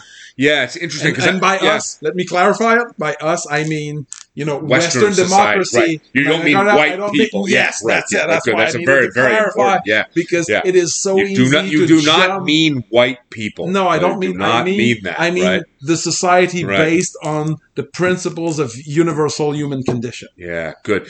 Listen, I really appreciate that because that's one of the reasons that I want to do this reinvention of what it means to be a Quebecois Mhm. and a Canadian too. Yeah. Because it seems to me that, like on the Canadian identity thing, we had, you know, up until well after World War II, in my community, we were sort of Canadians. We were mainly British. We saw ourselves just as much British. I'm not making that up. Okay. Look, have you ever seen what the Canadian flag looked like till 1963? Yeah, it, was right? still a Union and, and, and I mean, like, just in my own family, my, my, mother was an immigrant from the UK. And at, and at that time, if you were walking down the street in Montreal in 1959 Mhm. and you heard somebody speaking English, there was almost a coin toss that he had a Scottish accent or an, or an English accent, Yeah. that he was, you know, either, a, you know, as a younger person or more recently arrived from the UK, right? And that's not true now. So we were, there was this close connection to the UK. We were under there. And then French Canadians had a different, you know, sort of space, Yeah. you know, and all that. And then what happened was we sort of transformed, and the the separatist movement came up. So that to counter that, the you know, the, the Federalist Project was we're going to do this bilingualism Mhm. thing, and Canada's from, multicultural. from, from and- one ocean to the other. right From, and uh, yeah yeah and also like to be proud of being a canadian it was good to be you know to to promote bilingualism Yeah. and multiculturalism all that stuff to sort of fend off to as something that that quebecois people could attach to that Uh-huh. you apparently have done Uh-huh. right right okay but it seems to me that we've passed through that now because the, the separatist movement is really grinding down Yeah. it's what would it's probably polling I, my theory is there's probably about one in five maybe one in six people in quebec who just are going to be sovereigntists no matter what. I Uh-huh. mean, you, you could hold a gun Yeah. to their head. You could prove to them that you're going to be poor. They will Ah. not care. They just well, want their. Not want their everything is is about money. Right, exactly. And they- a they really of people, believe- yes. And there's a lot. I have a lot of principle that I've stepped. I've stepped away from a lot of money because of. right. So, But there are some people who just they're and and you can respect that in some sense. Yeah. You can say, well, you know, you you believe in your French language nation, and that's what you want, mm-hmm. and you know. Um, but I just, I, you know, this identity. as long as you, Yeah. don't, as long as they don't blow up mailboxes, I'm fine. Yeah, and I just I just wanted to thank you in some senses because that's kind of what I'm trying to do. That you you're enunciating the same principles. So at Mhm. least even if we're going to get to how you may be leaving our wonderful country later, Yeah. but for the reasons uh, we're going to come to in a minute, Uh-huh. but I just at least you're still you still understand that. Like I under I, I see you understanding that that is a, a, unifying principle and a good thing. Yeah. I really appreciate. Yeah. a- okay, so why don't we move to so the PPC attracted you for that, and then Yeah. we get to your real political involvement, Yeah. which was the coronavirus blow up and Yeah. then the ensuing sort of madness we've been seeing. Yeah. Right? So, could you talk a little bit about say 2020 and how that happened for you? Just that. Yeah. So, Yeah. Uh, 2020, I was living in Quebec City when when this hit, and and I had a job there. Which as soon the first day of lockdown, I lost it for reasons that were completely unrelated to COVID, but the claim was made that this was connected to COVID. When- when You don't want to recount what the reason was, just so people. No, would we would. Uh, well, there was there was financial. Like I was a I was one of the managers, so Okay. so I, I I there was uh, financial problems with the company that dated Mm. a couple of months, and Okay. and there was there was regular downsizing, Okay. and uh, So it was and not a good time for your company, and then the the lockdown the hit lockdown hit, but at- right at that moment. as far as I'm time. concerned, it had no impact because it's all virtual stuff. It's all online. It's Right, all okay. so so. But I I ended up uh, uh, being laid off, uh, and I I moved back to Montreal. So the first. My first relationship with COVID, I think, with everyone, like everyone else, I saw the footage coming out of China with all the the people with uh, ga- like not gassing, but like uh, spraying giant gas guns in the street, which Yeah. which That's to me wild. now when i think back about it wearing gas masks and hazmat yes, and suits and, all that suit. stuff. so yeah. thinking back on it i think obviously all theater as far as i'm concerned coming Really? out of china Yeah. oh yeah, yeah Yeah. i think i think so one of the did, things you, I- did you think that at the time? no, Or this is- absolutely not. Hindsight, no. right? So right, if you right, if you if you look at the first three months of the pandemic, I would say I was, although I I was able to joke about it, which set me aside from a lot of people. Mm, I still was on board completely with the lockdown. with the lockdowns, with the measures. I was because I they had they had literally put the fear of God into us. Well, just to be clear, it wasn't clear. COVID nineteen seemed possibly to have a, uh, a a mortality rate of possibly twenty percent, which is what Ebola has. Like that. That seems to be the, well, that yeah, was the that was initial numbers. the- right. And so, the if- initial if, numbers- in fact that had been the That's mortality true. rate, it might have been reasonable for that's us it. to be That's forced why. into our that's why. homes, You know, right? as far as I was That's- concerned, right. we were in the fog, right. and if you're in the Yeah. fog, right. you sort of play it safe. Right. Exactly. So I moved back to Montreal. I still had that the condo that we're in right now Right. that I had not East sold. End. Yeah. And I was, uh, I, I just, uh, I hold up here, and I, I was And watching. Working. You weren't working. I wasn't. wor- I, yeah, I wasn't working. Yeah. I, I, uh, I did find a job a couple of months later. I, I ended up uh, being on the uh, PCU, the, uh, the. Um, Yeah, the, where the money coming from the federal government there. I because I, the I did not. English. I never even Yeah. applied for Yeah. it. I applied for an employment right? Because I to me it was like it's not it's unrelated to COVID. I'm just gonna make an, an unemployment claim and they just ship. Oh, ship really? me to Okay. the, to the Right. PCA. and then they asked some Okay. for some money back later. Really? My father had that uh, happen. He had yeah. to repay some of it. Yeah, Uh, which maybe is not such a bad thing because there was a not not necessarily for you, but there was a lot of fraud going on. So if they're going Yeah, around trying to get, so I don't know. so I mean, anyway, they so- vomited money on the Yes, population yes. for a year. Or just whatever, to come back but- to that Yeah. my only issue with having to pay it back is that i filled in all the forms properly and they yeah. told me that Yeah. i did they did not but they say we made an error and so you owe us $2000 Wow. Yeah. and the real problem i have is that the letter came right after the election wow. and i cannot believe that this is a wow. coincidence Wow. Okay. So- So, so that's interesting. So so that that's a that's a that's a very interesting charge. So this was in the election of 2021, yeah uh, yeah the one i, I the federal election. yeah, Talk federal, about- right? yeah. Because it must be federal. Yeah, yeah, Right. that's it. And So I'm the charge there, just- just to be clear, the charge had there- the letters right. started to happen before, the election, maybe the vote would have been Yeah. swayed a little. Wow. That's Uh, but That's- that's, that's of course we don't- we- that yeah. substantiated. It's a well, that's it. Yeah, and also Uh, it, it's not crazy given some of the shenanigans that have been going on. I don't think it. it's a totally crazy charge. Uh, okay. So so I, I Right. hole up in my in my condo. Uh, you know, I buy all the alcohol spray. I buy a little UV light to uh, disinfect my Amazon packages. Yeah. You know, all the the things that I find myself quite silly today to have done. But but back then with the information we had, I, Yeah. that was fine. So, but one of the things I started to pay attention to was Sweden, Hmm. was Florida, was Yeah. Texas. I was right. so I was I was Places sort that were keeping, defying this, defying the right, sort of yeah. overall Yeah. narrative, and I was like, so how are they doing? right. Yeah, and yeah. and not how are they doing as be as related by our media how are they doing Mm. relate as related by their media because there there was always people would always like drown me with articles coming out of Yeah, Quebec yeah. about how Sweden was Yeah, wrong Right, right, right. and, and I'm like I'm not that interested funny, yeah, and and yeah. and so one of the feeling that started to grow was, um, are we really? Because I was looking at the numbers and and like the age you needed to be to actually be threatened by this.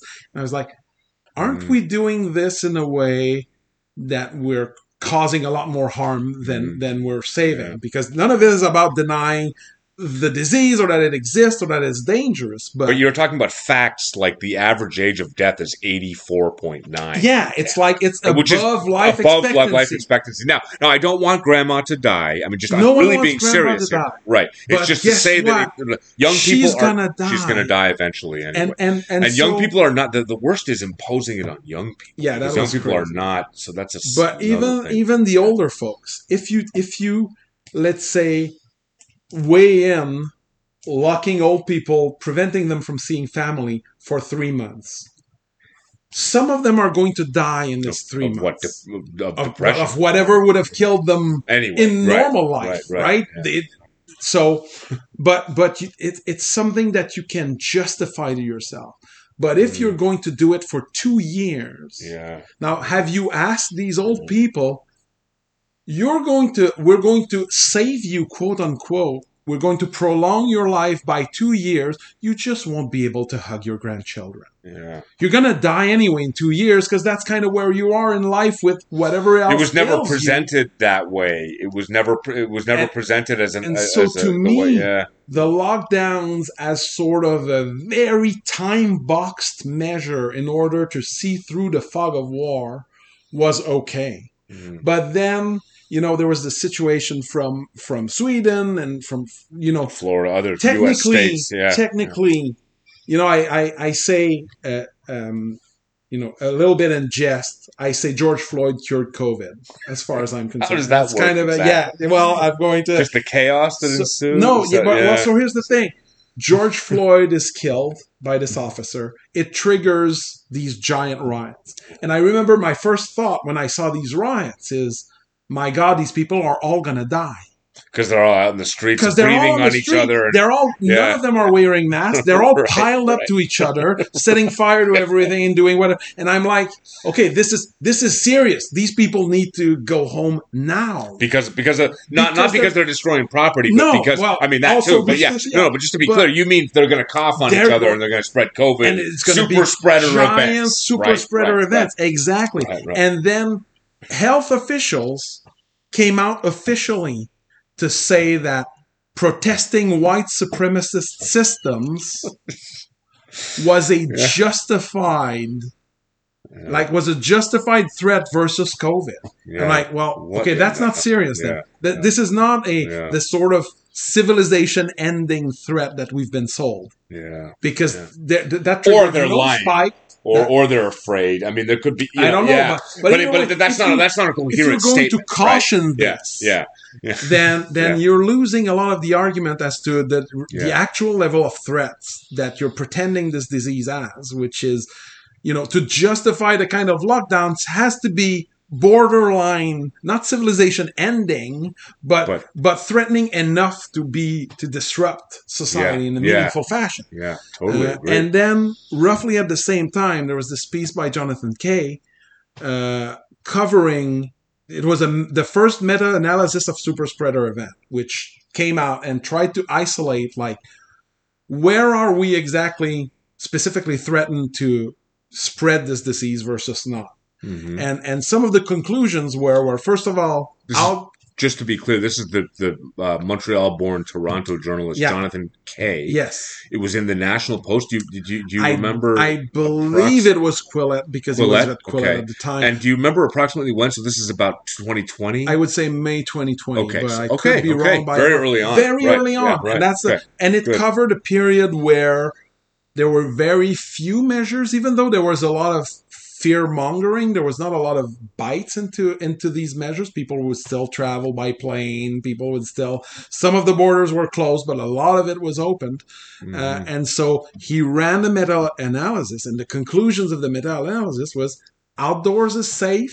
right, right. Uh, All the stuff we know now, Yeah, basically. airplanes right? are fine. Yeah. Yeah, So outdoor, but- you don't have to worry. If you're out jogging or whatever, Yeah. and you jog by somebody with COVID, unless they, you know, literally come up and cough right in your face as you're passing. maybe. even then, even then, it's But, yeah, yeah. yeah, you know, Yeah. right.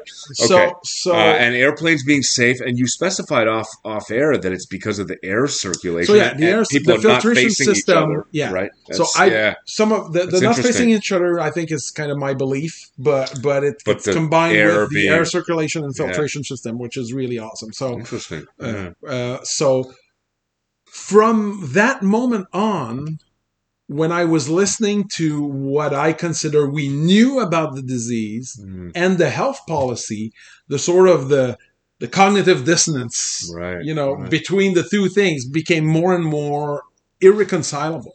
So you you started to look at this evidence and you thought this doesn't make sense. They're they're saying if I go outside and I'm in a riot or I'm out whatever or I'm on a plane. If I'm- you're a, a, a George Floyd riot, other riots are right, still right, dangerous. right, right, yeah. Okay, so if I'm outside and I'm at the beach in Florida or I'm Uh-huh. you know I'm doing something, I could die of COVID because someone could cough on me beside me while at the Yeah. beach, and I'm gonna you know Uh-huh. okay. And then and then if I go out and and, and protest George Floyd, that's okay. Yeah. I'm not gonna die.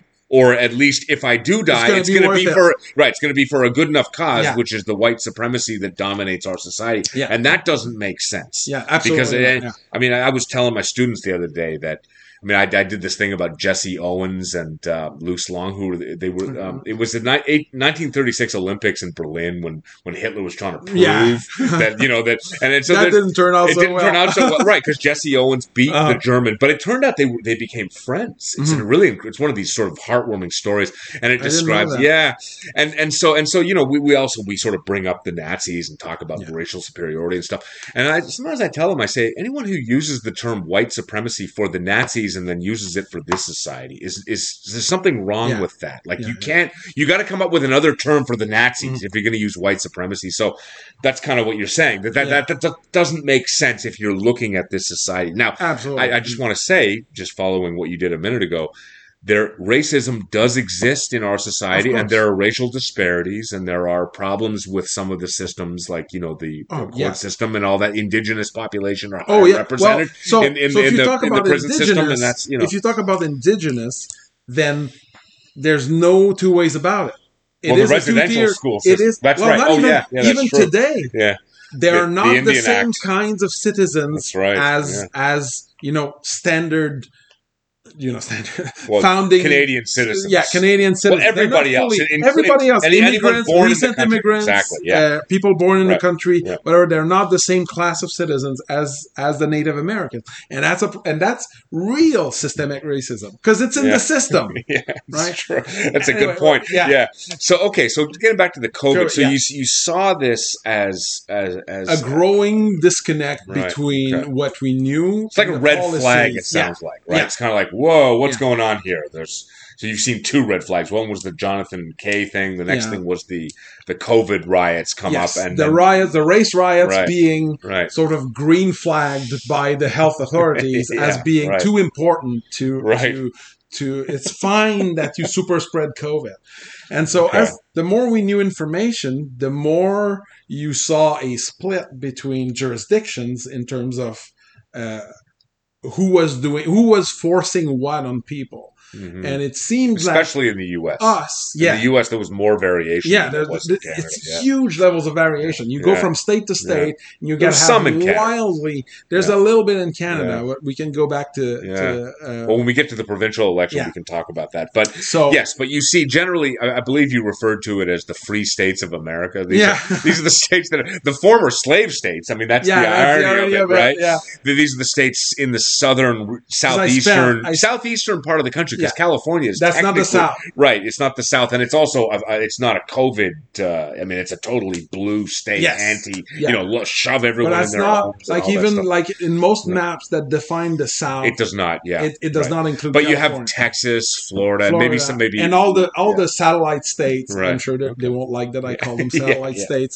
Uh, and, and they're doing something different. They're saying, you know what? but This- all the way to South Dakota, which is actually far north. even if Interesting. it- And that even was if it one- has South okay. South. Dakota is actually the state that did nothing at all. So that even even No Florida, masks, no nothing. even Florida had a one month lockdown wow. at the Wow, beginning, and people still talk about it like that unacceptable thing. Yeah, that's hilarious. That, the that we had to go through as Floridians, like what a horror show! And and and and if you get me started on the Texans, the Texans are infuriated at Greg Abbott because Who's Greg Abbott? uh, the governor of Texas. Governor, okay. Yeah, Right. because because he was a, he, he did a little bit more measures than DeSantis. And so they're Okay. infu- they're like if if one state has to take lead in terms of freedom, it can't be South Dakota and it can't be Florida. It has to be Texas. Mm. So they're really really a lot of the more This is a cultural difference in some Yeah. senses where the population just would not want to be told that they have to stay home Yeah. or whatever, something So- like they wouldn't go, go along with that as a, a principle simply because the government is doing it. Right? It's Mhm. kind of an anti-government uh, oh yeah uh, yeah, yeah, way of looking at the Yeah. world, and I Absolutely. actually understand. I, I think that's a reasonable way to look Yeah. at the world. You shouldn't trust the government. yeah. You know, um, Uh, the, let's say the line to, of what the government should do is really not the same as here. right? Um, so anyway, so it can I- cause I- trouble. look at- just to be clear, Oh, yeah. the anti-government No, well, stance can there's no- cause right. It's just The- you know, I, I, don't think anyone can make the claim that they know where the line is. right. That's true. But yeah, but it's and it's the same thing for COVID. It's sort of what do you do when there's a risk of error? right. And for Right. me, the the the default is well, we're going to try to stay as close to our founding principles as a nation, as a country, Mhm. as we can, unless we have good evidence Mhm. that it will lead to unnecessary to a a greater number of unnecessary suffering Mhm. than the other way around. Not necessarily restricted to COVID because we can Well, bring a- in It's a good gonna general cla- approach. Well, I mean, because the deaths from COVID is one thing, but you can bring in suffering of, say, depression. that's it. you know, and things like kids not going to school who are Mhm. scarred for a generation. I mean, I see this in my profession. People post COVID seeing young people coming in who clearly are suffering from more anxiety. I mean, I've seen this. I wrote an article about it. I don't know if I Okay. showed it to you. I should send it to you. Yeah, Yeah, please. about just some of the things I noticed post COVID, right? So this is more you're looking you're taking a holistic approach Yeah. of the effects of the entry, the threat of COVID nineteen, because it's a serious disease, Mm-hmm. right? It should not just be, you know, listen only to the health experts. As it turns out, our federal government, according to this new these new um, revelations, Mhm. we're not even listening to the health experts. This is the, uh, you know, I don't know if you're following this. Well, I, I court followed case, some of it, right? Yeah, yeah. that they were, they were they were. a little bit, yeah. Is it? It's not the Peckford case. It's this that, one, th- th- that other one you mentioned off air, her- I have not God, followed her through, so I'm name. going to. This it's a it's a woman in Ottawa who is I think it's an Indian name, maybe. yeah she's she's So- originally born. She has an accent. So I know who you're yeah. talking about. I she's mounting a case Yeah. that's that basically says that the Trudeau government wanted to use the threat of that to win last year's election. Like they wa- they Yeah, wanted to say they wanted a to issue. create a wedge issue and then go to the population and say our health experts are saying this is really dangerous you need to re-elect us with a massive majority so we can help the country and if it were true like i mean if there was this major threat then you know it turns out that it's actually fabric somewhat fabricated as i understand Well, as the level of threat. The like, level level of level threat, of- yeah So and this, this just so- to be clear to our listeners, this is confirmed by affidavits in, in, a, in a court case in Yeah. Ottawa that's going on right now. It's not being well reported in the Canadian media. It's in the it's in the Telegraph in the UK. It's on Mm-hmm. Yeah. Substack and Bari Weiss. It's a few Yeah, places. But anyway, apologies. I just wanted to slip that in there. yeah, as no, that's important. Yeah. That's important. So, uh, so yeah, at this point, you, we, you had, you know, entire continents that were not like Africa didn't do a lot of COVID yeah. management at all. Like I have friends who who who, uh, Yeah. who are in Senegal and Mali, and they're like, "Well, if you catch COVID, Go home. you- and, yeah. hardly you go to the doctor. They're going to give you hydroxychloroquine and zinc, Really, really. Wow. and then you're back to work the next day, so unless you really can't.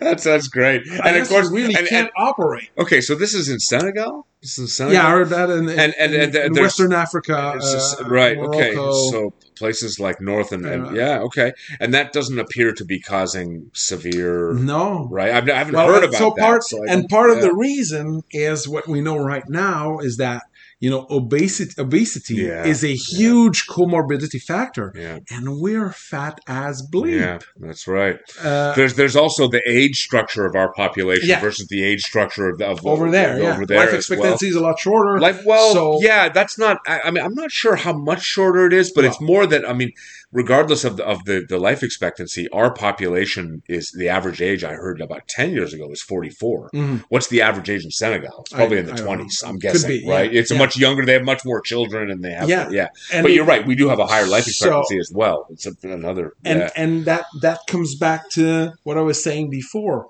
Like, why are we getting a like a sort of a, enco- uh, an approach that encompasses everyone to the same level?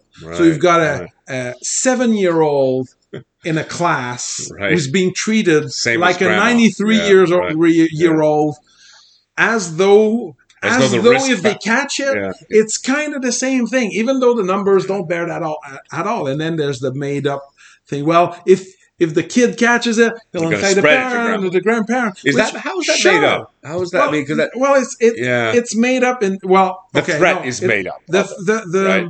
the made up part relates to the vaccine mandate, since Right. the vaccine doesn't stop transmission. right. So there was, the, the- so Okay. I yeah, I, I I sort of went outside. No, no, it's okay. Sure I, yeah. I, I, I want to get it. Okay, so so Thank the- you for okay. catching that. yeah, no, Um, so okay, so so there's some credence to it, but if anyone believes that the seven year old is going to be threatened with death, that person is not well informed.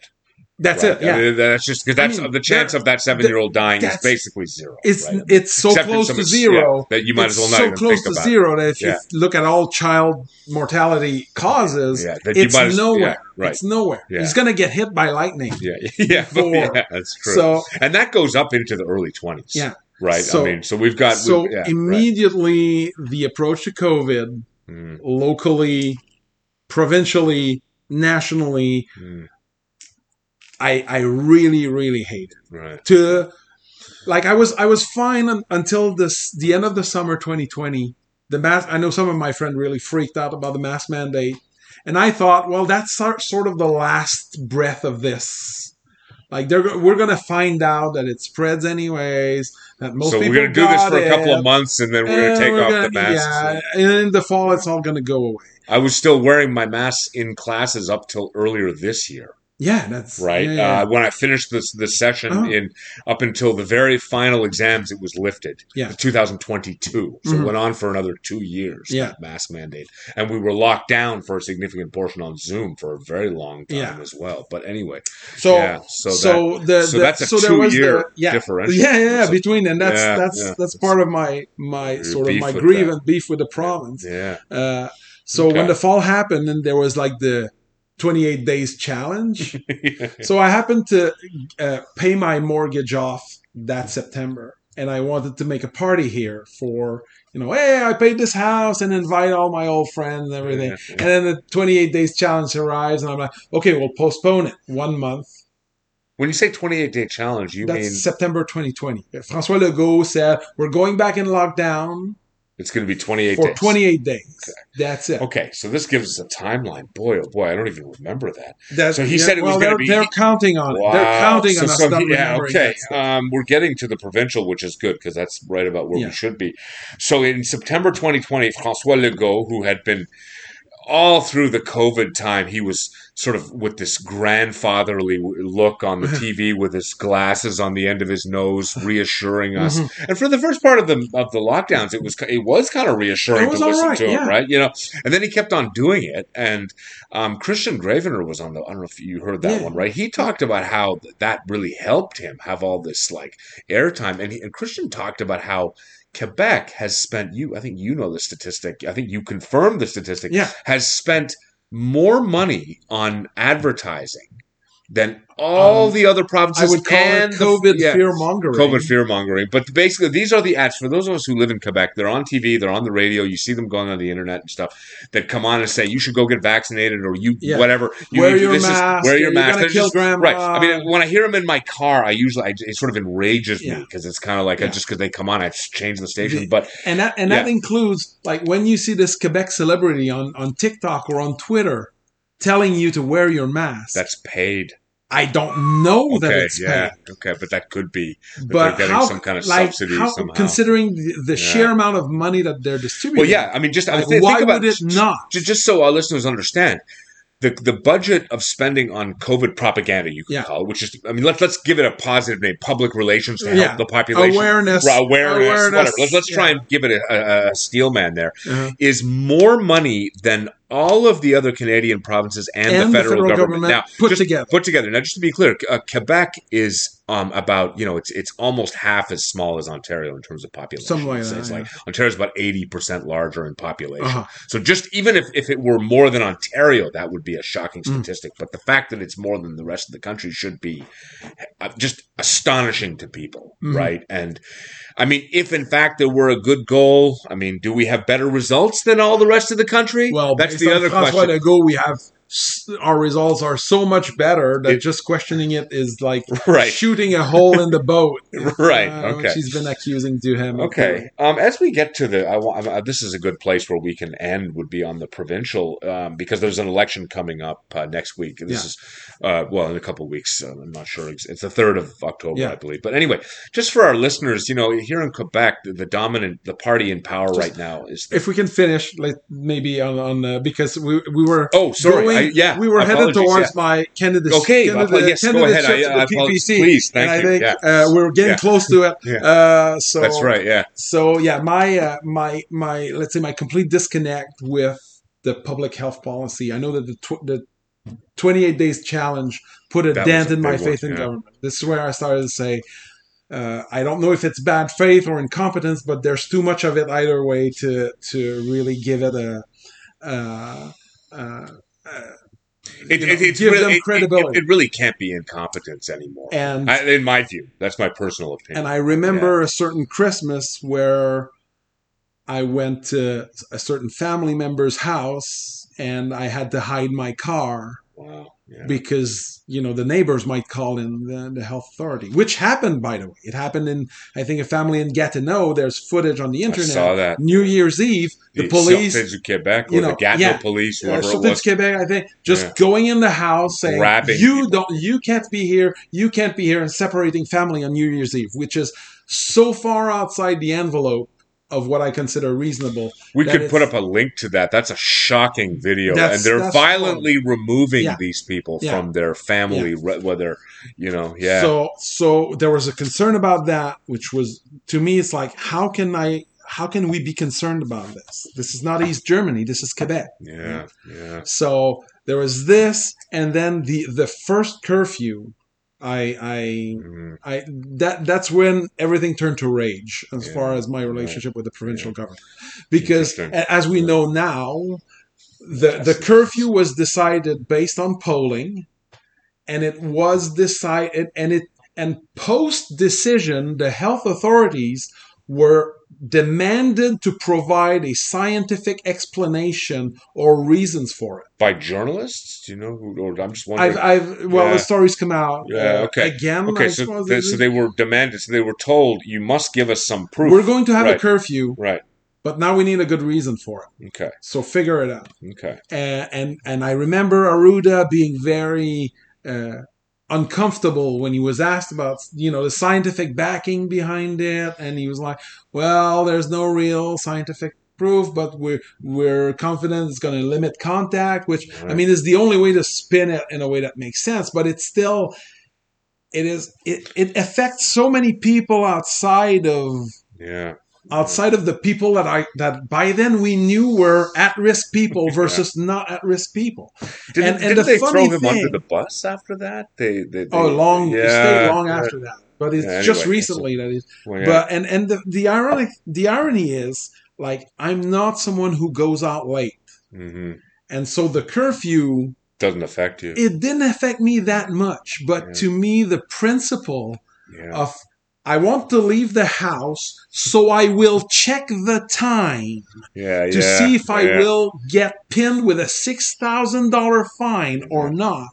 That is really. not acceptable in a free Ow. society. In a free society. country. Yeah. Well, it's not acceptable anywhere because it, dictatorships are not acceptable. That's right. That's Uh, but, uh, Well, I mean, it would be it would like uh, like uh, just to be very clear, if if there was, uh, for example, in World War II, you mm, know, the, the the bombing of Again, London or something, right? And then, you know, you, if you if you put your light on, they come around and they, they come in your Yes. place, they shut the light because there's bombs that are going to come down by the and they're using Okay. your lights Right. to, to figure out Right, where exactly. to drop So, so, so, so you could have a curfew in London in 1943 because you're being attacked by the Nazi regime. That makes sense. But by right. that time, right. you have sample societies like Sweden, Florida, Texas, South Yeah, Dakota, who've done yeah, yeah. nothing. yeah, that's right. And it's and So and there's no evidence it's going to do so anything. To me curfew fine if if there are actual like because that's the, the case that brian peckford is mounting in the court is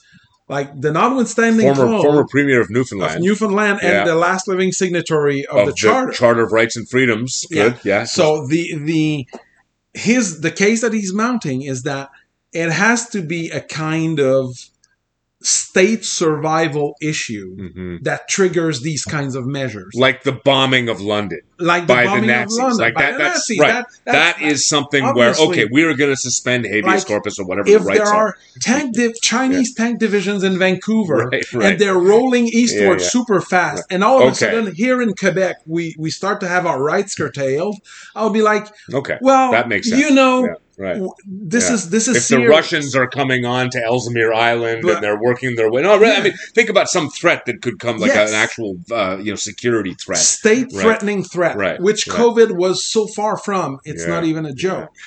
So that's that's like I keep I keep telling a story that never happened, all right? And I like that story because I think it makes a point. You know, I was going out in the street in front of my condo building, and I saw a corpse on the street, right?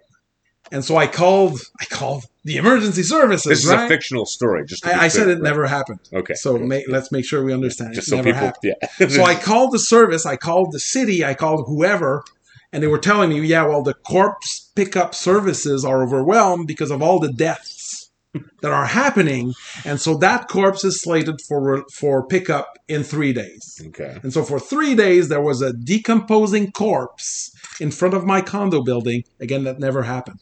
But that that the- this the services were so overwhelmed by the amount of death this disease was causing that they could not just come and pick it up right now. Okay. So what's Now it's important that that story never happened right, because right. had it happened, then I I, would have seen the Yeah. point. I think I think in Western society we have no idea what it actually means to have services overwhelmed. yeah. We say our healthcare system is overwhelmed. We say our education system, and I'm not saying they're not having trouble. They're Yeah, having yeah. huge amounts of trouble. It's a very very But overwhelm is wrong. Yeah. means Oh, that it's, right. it means that no one can pick up the corpse in front of your house because there are too many corpses. Yeah.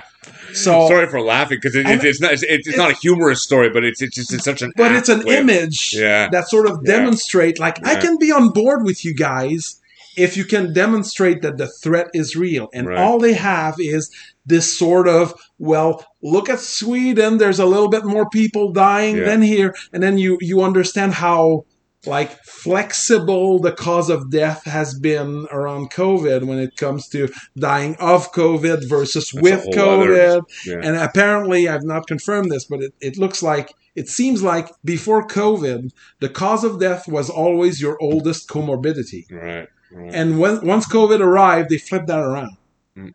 So, what does that you- mean? So that means that before means that COVID, you- like, let's say you had diabetes. Let's say a person had diabetes. Mhm. So that was the cause of death Yeah. when you went in. So let's say you had diabetes and you got a normal a flu. result, Well, let's say Yeah. you got a normal flu, Yeah, and then and the flu intervened with your diabetes. You went to the hospital and you died, and then they said, "Okay, cause of death, diabetes, Diabetes. not the flu, not the seasonal flu."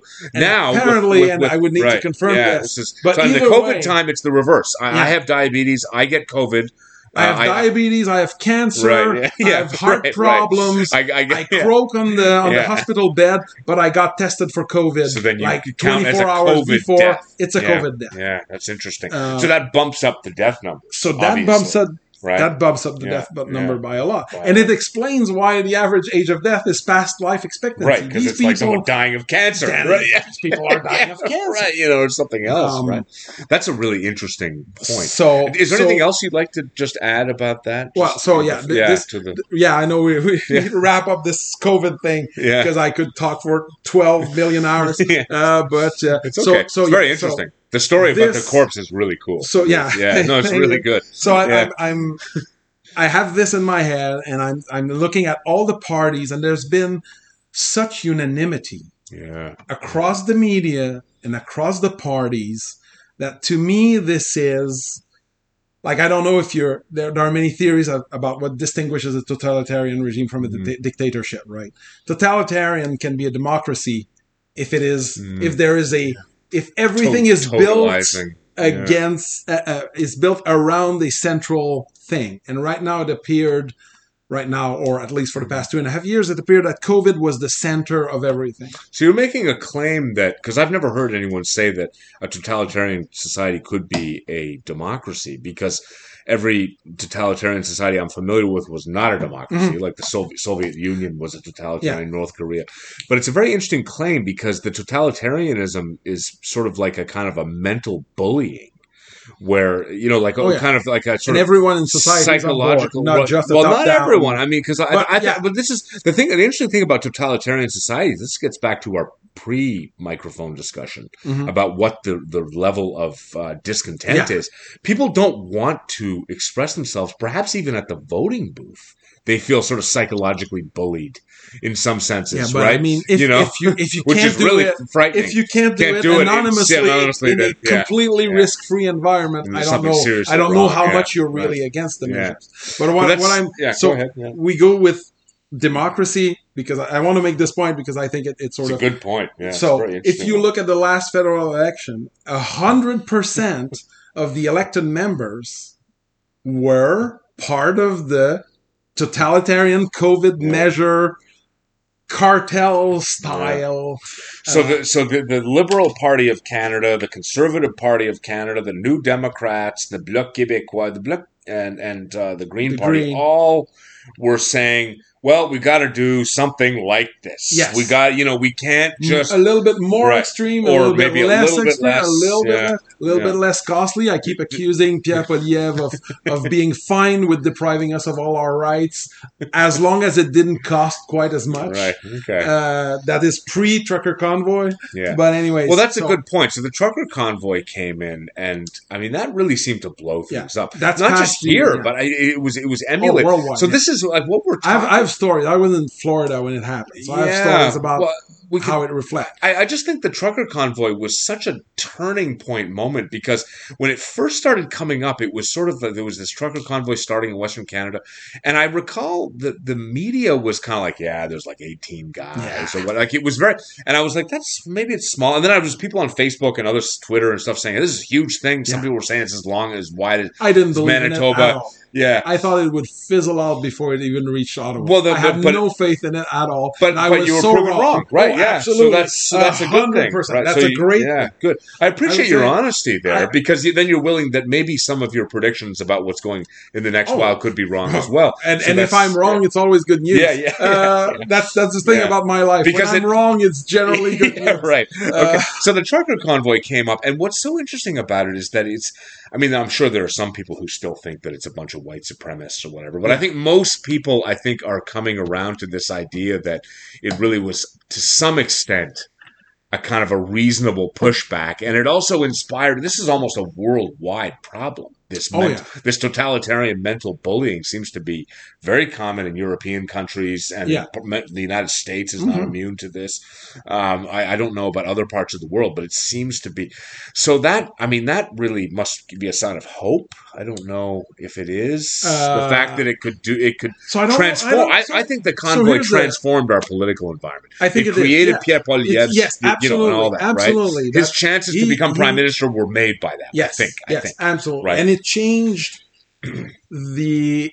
So there's a there's a a, a, a couple of stories I could tell from my time in Florida because it happened in Florida. I was in Florida when it happened. I mean, Yeah. and uh, and I had been in the states for a couple of months, and whenever I would say I'm Canadian before the convoy, people were asking, and I think Jordan Peterson made a recent video in which he echoes that, like. What the bleep is wrong With over your country. there with your country? yeah. And they were like, you don't have a very good answer. And I had no, I had no Yeah, answer. right, yeah. Like, how did you manage to get out of there? Yeah. and and Yeah. what is happening with that Trudeau guy? I mean, it's it's insane. And and then the convoy happened, and I And would say I'm flips. Canadian, and I would get high fives and great, like, yeah. oh my god, That's Hi- great, I yeah. And I was having dinner in in Tampa in uh, St. Petersburg with a bunch of friends, and they were upset. They were like, "This is." like an occupying convoy to challenge these mandates. That's an American thing. It's Right. not a Canadian thing. We should. How come Uh, we are we getting it? upstaged by a bunch of Canadians at minus forty below Yeah. That's great. when we're all sitting our, on our butts? And and I can understand it because if you're if you live in Florida, if you live in Texas, COVID's been done for Yeah. ages. I have a feeling that that that, that kind of thing. I'll, some members of my family would listen to that and feel even more rage towards the condo because they, they look at that like my cousin, for example, in Toronto. I think he kind of views the convoy as a as a kind of an embarrassment to what it means to be a Canadian. no, really, I mean, Yeah, it's I you know what I mean know. I because he looks at it as Oh, this like the fact that it's called the Freedom Convoy Uh-huh.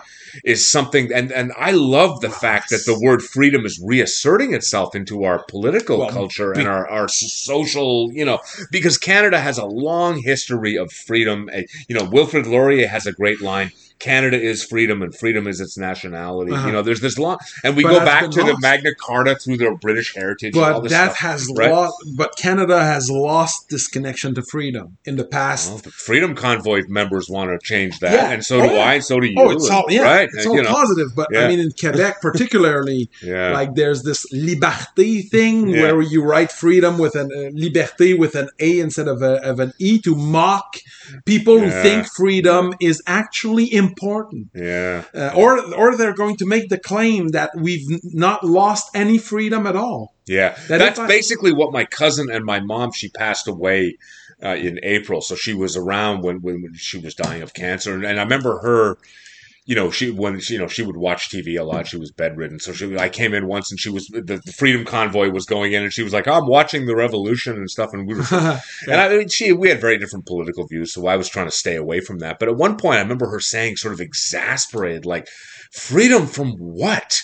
And I, and I said, "I remember Where do I begin? Right. Well, no, but I, I, what I said to her was, "Do you really want me to answer that question? Yeah, because you're going to be subjected to I about an hour election." yeah, you know, it's like I could just you'll sit I, there. you know. I, I remember Viva Fry at one point. He, he covered Yeah. like the, the Freedom Convoy basically like catapulted him to the level of stardom right, that, he, that, he, that he did not Local lawyer. before. His real name is David something. Freiheit. David yeah. right? A very interesting YouTuber, if anyone's interested. He Uh, lives in Florida. lives in Florida now.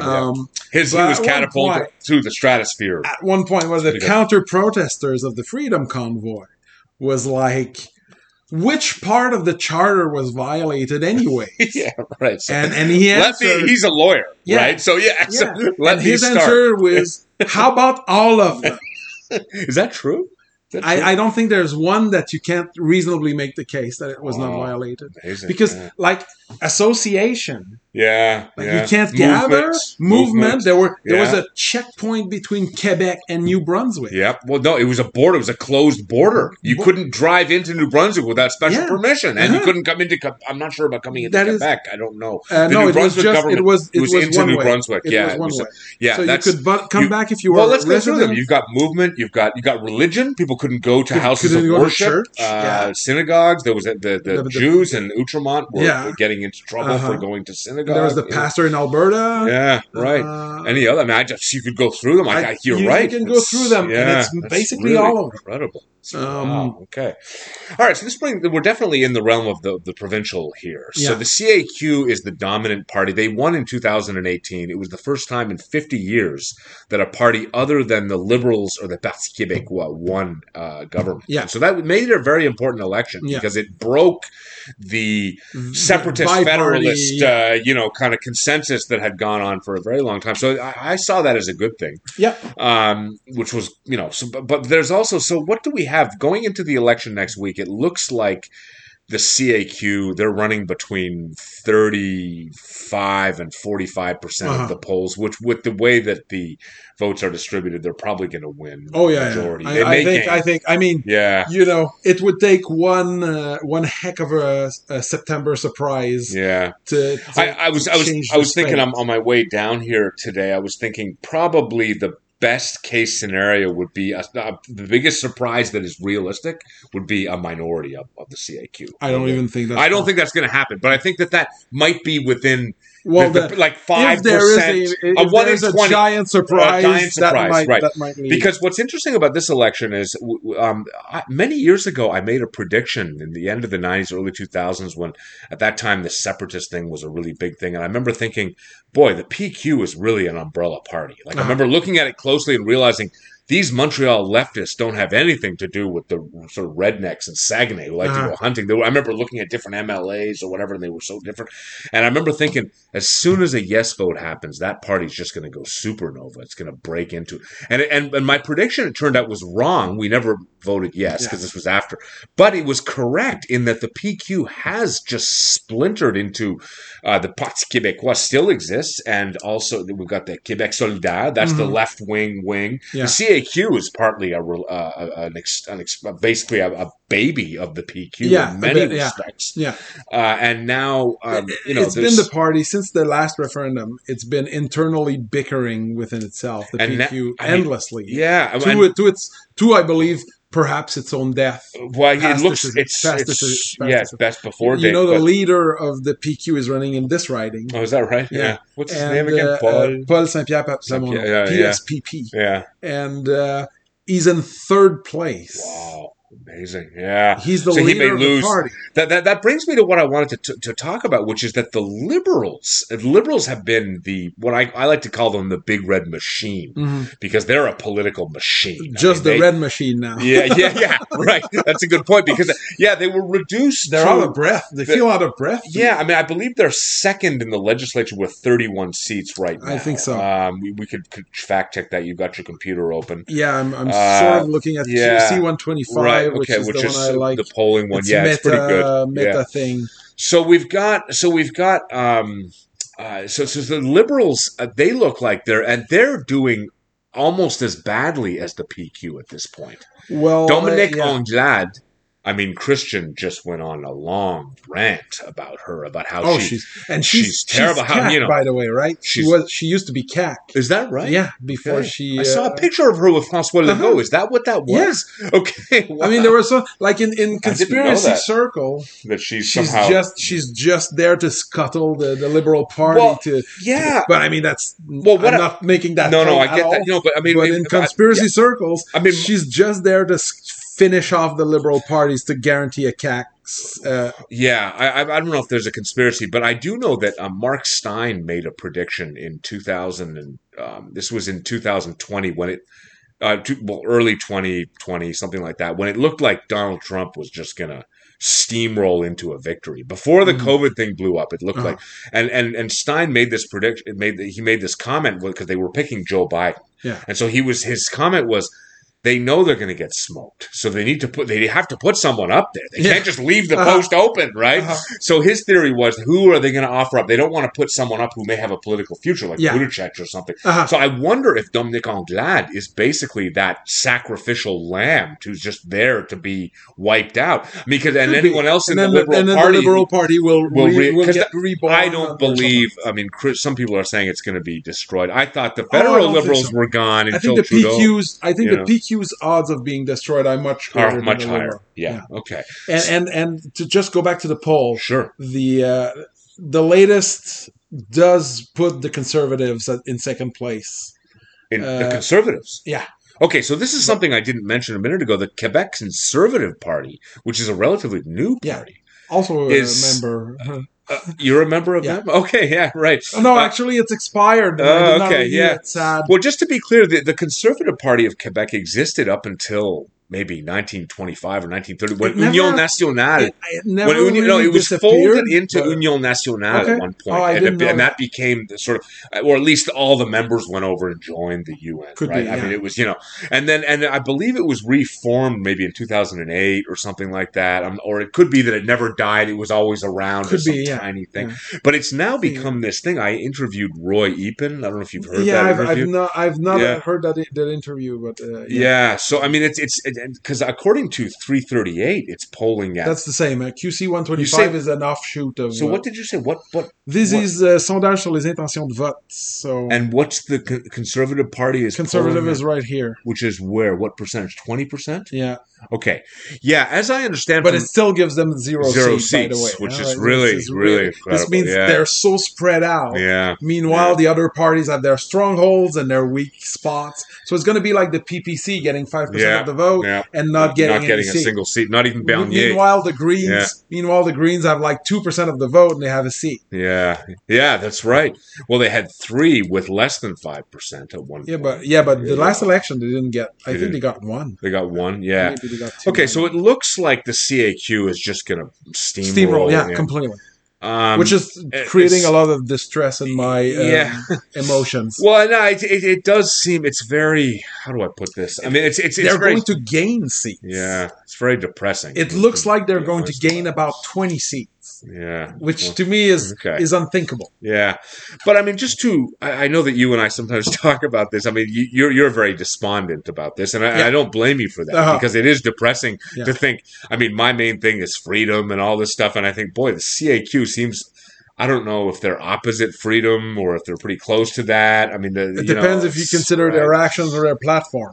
Yeah, they seem to be basically pandering to. They seem to be the ex- when I heard Kristian Gravenor uh, on the talking to me in, the podcast, he claimed, and this is true, that they go on polling. They're this Yeah. major polling thing. It seems like the opposite of what we were saying about Bernier. Yeah, how he yeah. he has this idea that we should just This go and tell them what you're going to do. This is us. and- do you want it or Right, do you not yeah. want it? yeah, Which I mean, is something I admire a lot more. well, I also think that but- it, it, for but things it's a to losing. It's a losing strategy. Well, maybe. I mean, there was a governor of Hong Kong. I'm, I'm forgetting his name. A long time ago, who was he was a British appointee, but he was also I'm not sure if he was elected. But I remember there's an there's an interview that I listened to with an author of his book, and he and the, the, his his biographer mentioned that.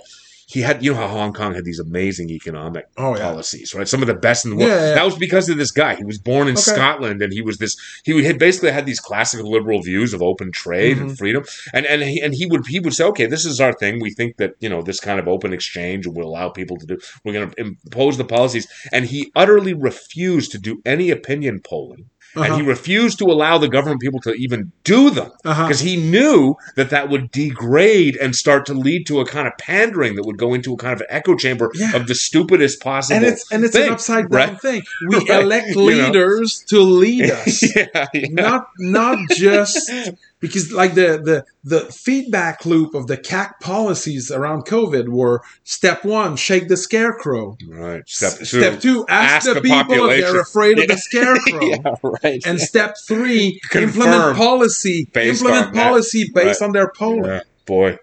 And so that seems. I mean, I, I like. I wonder. I guess to get back, I want to end, try and end on a positive note. But my impression is that this this seems to be working right now uh, in in Quebec. Uh, Definitely, and- the federal government. It didn't work so well for the federal election last. Year. Yeah, year. that was- I mean, that- that, that was. You know, I think I think uh, we're looking.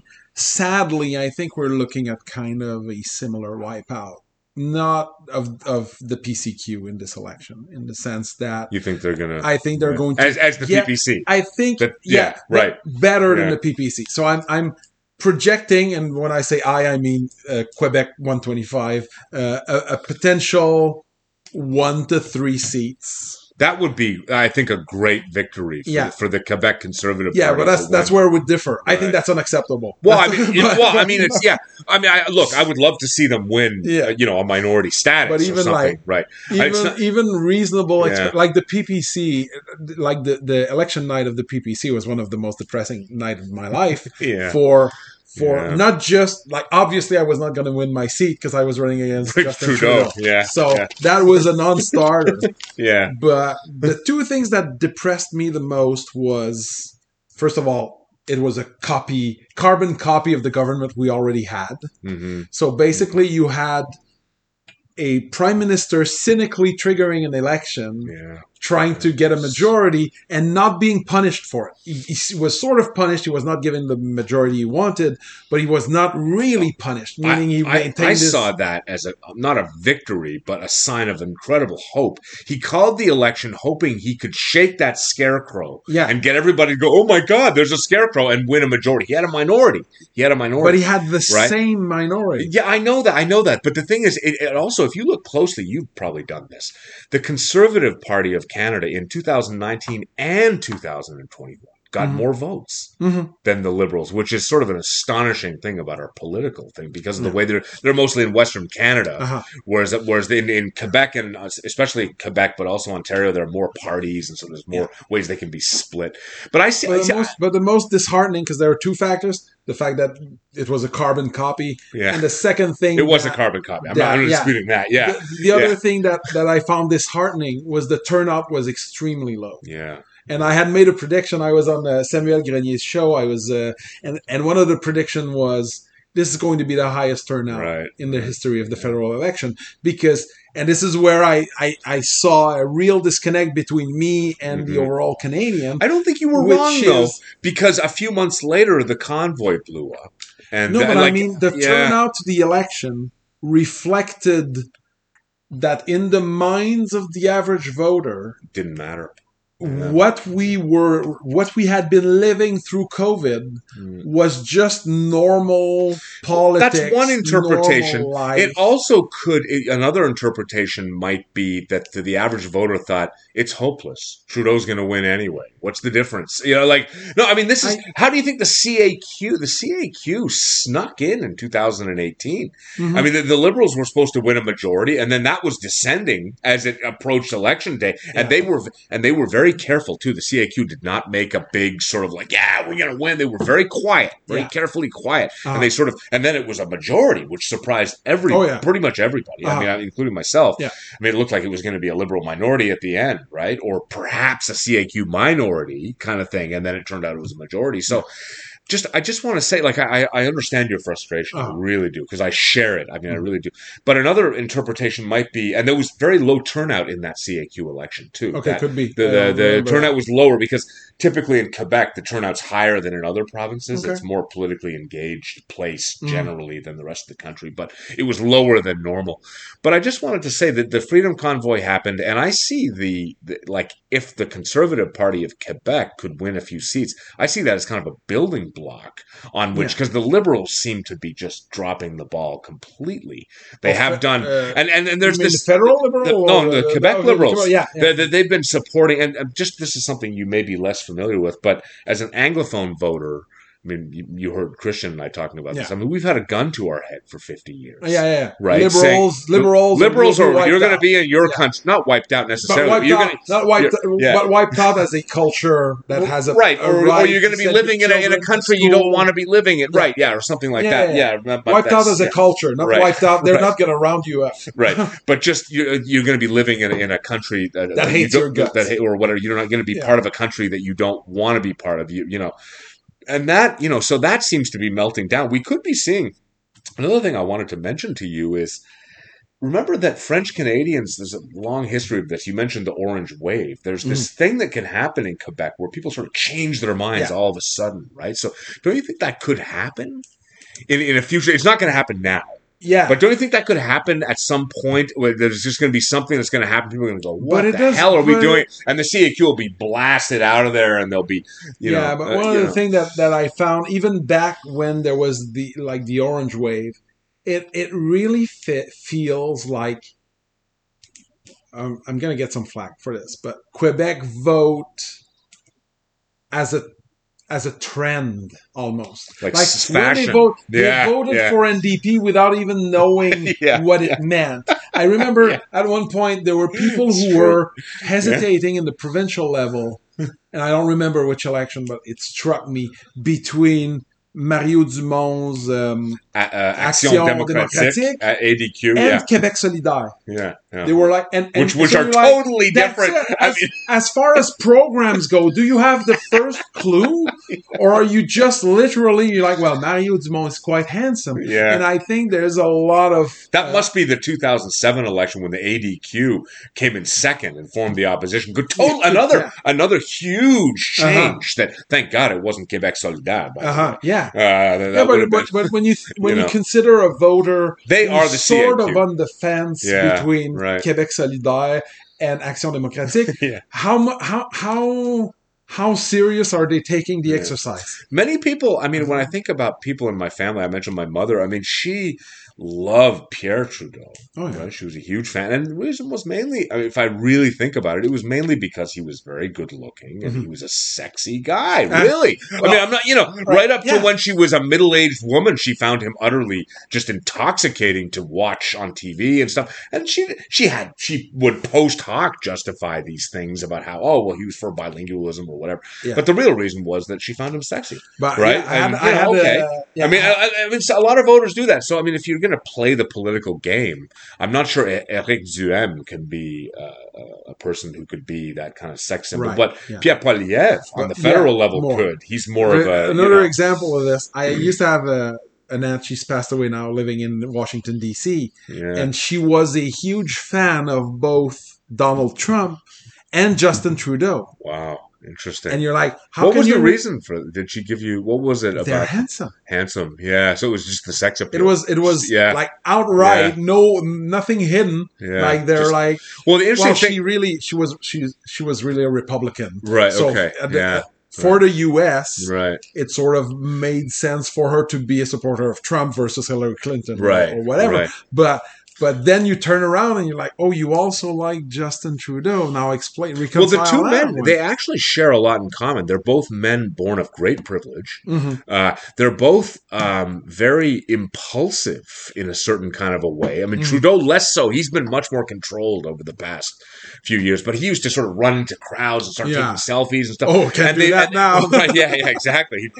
I, I met a guy on the South Shore. I think it was last year buying gas in Kahnawake who we started somehow talking. I don't know how we got into it. He was just, just kind of a guy speaking English with a bandana on, kind of a working class guy, and he started talking about how he wanted to kill Justin Trudeau. And I was like, Yeah. bro, I was like, No. I don't know who you are. You shouldn't tell me this. You know, no, yeah, I don't want to hear it. well, none of that I don't want to hear it, but I just was like, like, I mean, I could be a security agent or I could call the, co- like, I'm not going to do that. I just was like, bro, you should be careful. And he was like, no, I don't, they know, they know who I am, the RCMP. And there's been a few times like that where I, I, I heard this rage towards Trudeau and I thought there's something going on in the population. Another time was in 19 when he was campaigning and he was supposed to show up for an event in Mississauga, Ontario, and he showed up an hour and a half late. And it was just a campaign Okay. rally, and he was surrounded by RCMP agents under a Okay. credible death threat. This was long before the COVID. Uh-huh. thing. If you ever see the pictures, he's got these Oh, RC, yeah, RCMP agents surrounding him. And I remember when I read that story, that was 2019. I was like, something's up. Something there's Yeah. something about this Well, guy that there's a part of the country that really doesn't like him, and I don't know what their reasons are. And you know, uh, I was mostly mostly completely indifferent to Trudeau until until the COVID thing. Yeah, but but that base has become this. I mean, the the anti Trudeau. I, mean, I was Yeah. driving through. There is there is the, the Trudeau derangement syndrome is also a thing. it's a thing, Uh, but it's also yeah. I mean, it's it's just. I think it's also an indication too of that that totalitarianism you I- were talking about. yeah. Some people look at the the they, they look at this what appears to be this amorphous mass, saying, "Oh, you know, this is just like you can't push back against this thing," and they feel helpless, and so they kind of react angrily. I think so. There, there's a minority of the population that does. I yeah, think. you know, um, I, I don't know if that uh, that doesn't it doesn't really track with Trump derangement syndrome because I don't think Americans felt that helpless. but I, Trump, I think you I think Trudeau inherited a lot of the animosity that his father uh, In Western Fidel Castro. Canada. No, Yeah. I'm just Oh, joking. yeah, No, yeah. no, no. right, right, yeah, good no, one. this is Father Pierre. Yeah. Uh, uh, yeah, you know, left certainly, behind. certainly. I mean, Jordan Peterson openly admitted that in an interview recently. I don't remember. He, he he was he was it was very candid. He said something like. I have to, you know, he was asked to describe what he thought about Trudeau, and he and he actually gave a very some of his yeah, positive points. Okay, it okay, was very then I've seen interesting. it. Yeah. And, and then he said something. He said, "I have to admit, some of my negative animus comes from growing up in Alberta in the in Oh the, yeah, in the seventies, Yeah, you know, yeah, and all that stuff. I and just the, the the rage and just the way that we felt we were being treated by the the Eastern elites and all this stuff. And he, I thought that's a reasonable, and I think that's actually a, a problem in this country. The Laurentian elites and Oh. Western Canadian alienation. I think Uh-huh. we should take that very seriously. Mhm. You know, like it's. Uh, Okay, so just to end, um, is there anything positive? I mean, you're gonna you're gonna move to the U.S. or you're you gonna Yeah. go to the I'm U.S. well. I'm I'm, uh, I'm applying for. Uh, I've I Yeah. got a transfer for my job to uh, Orlando, Florida. So I'm. Uh, I I just received the paperwork and I'm going to apply for a work visa over there uh, next week. Actually, next uh, uh, on the beginning of Oc- the day after the elections. oh, really? Okay. Yeah. Uh, right. Which might be poetic depending of, uh, on the on the way you want to look at it. Do you really see Yeah. these elections as that definitive, though? I mean, if the CAQ win, if they win more seats, is it really? That, I mean, I, I really understand Well, it's, it's an not good. endorsement.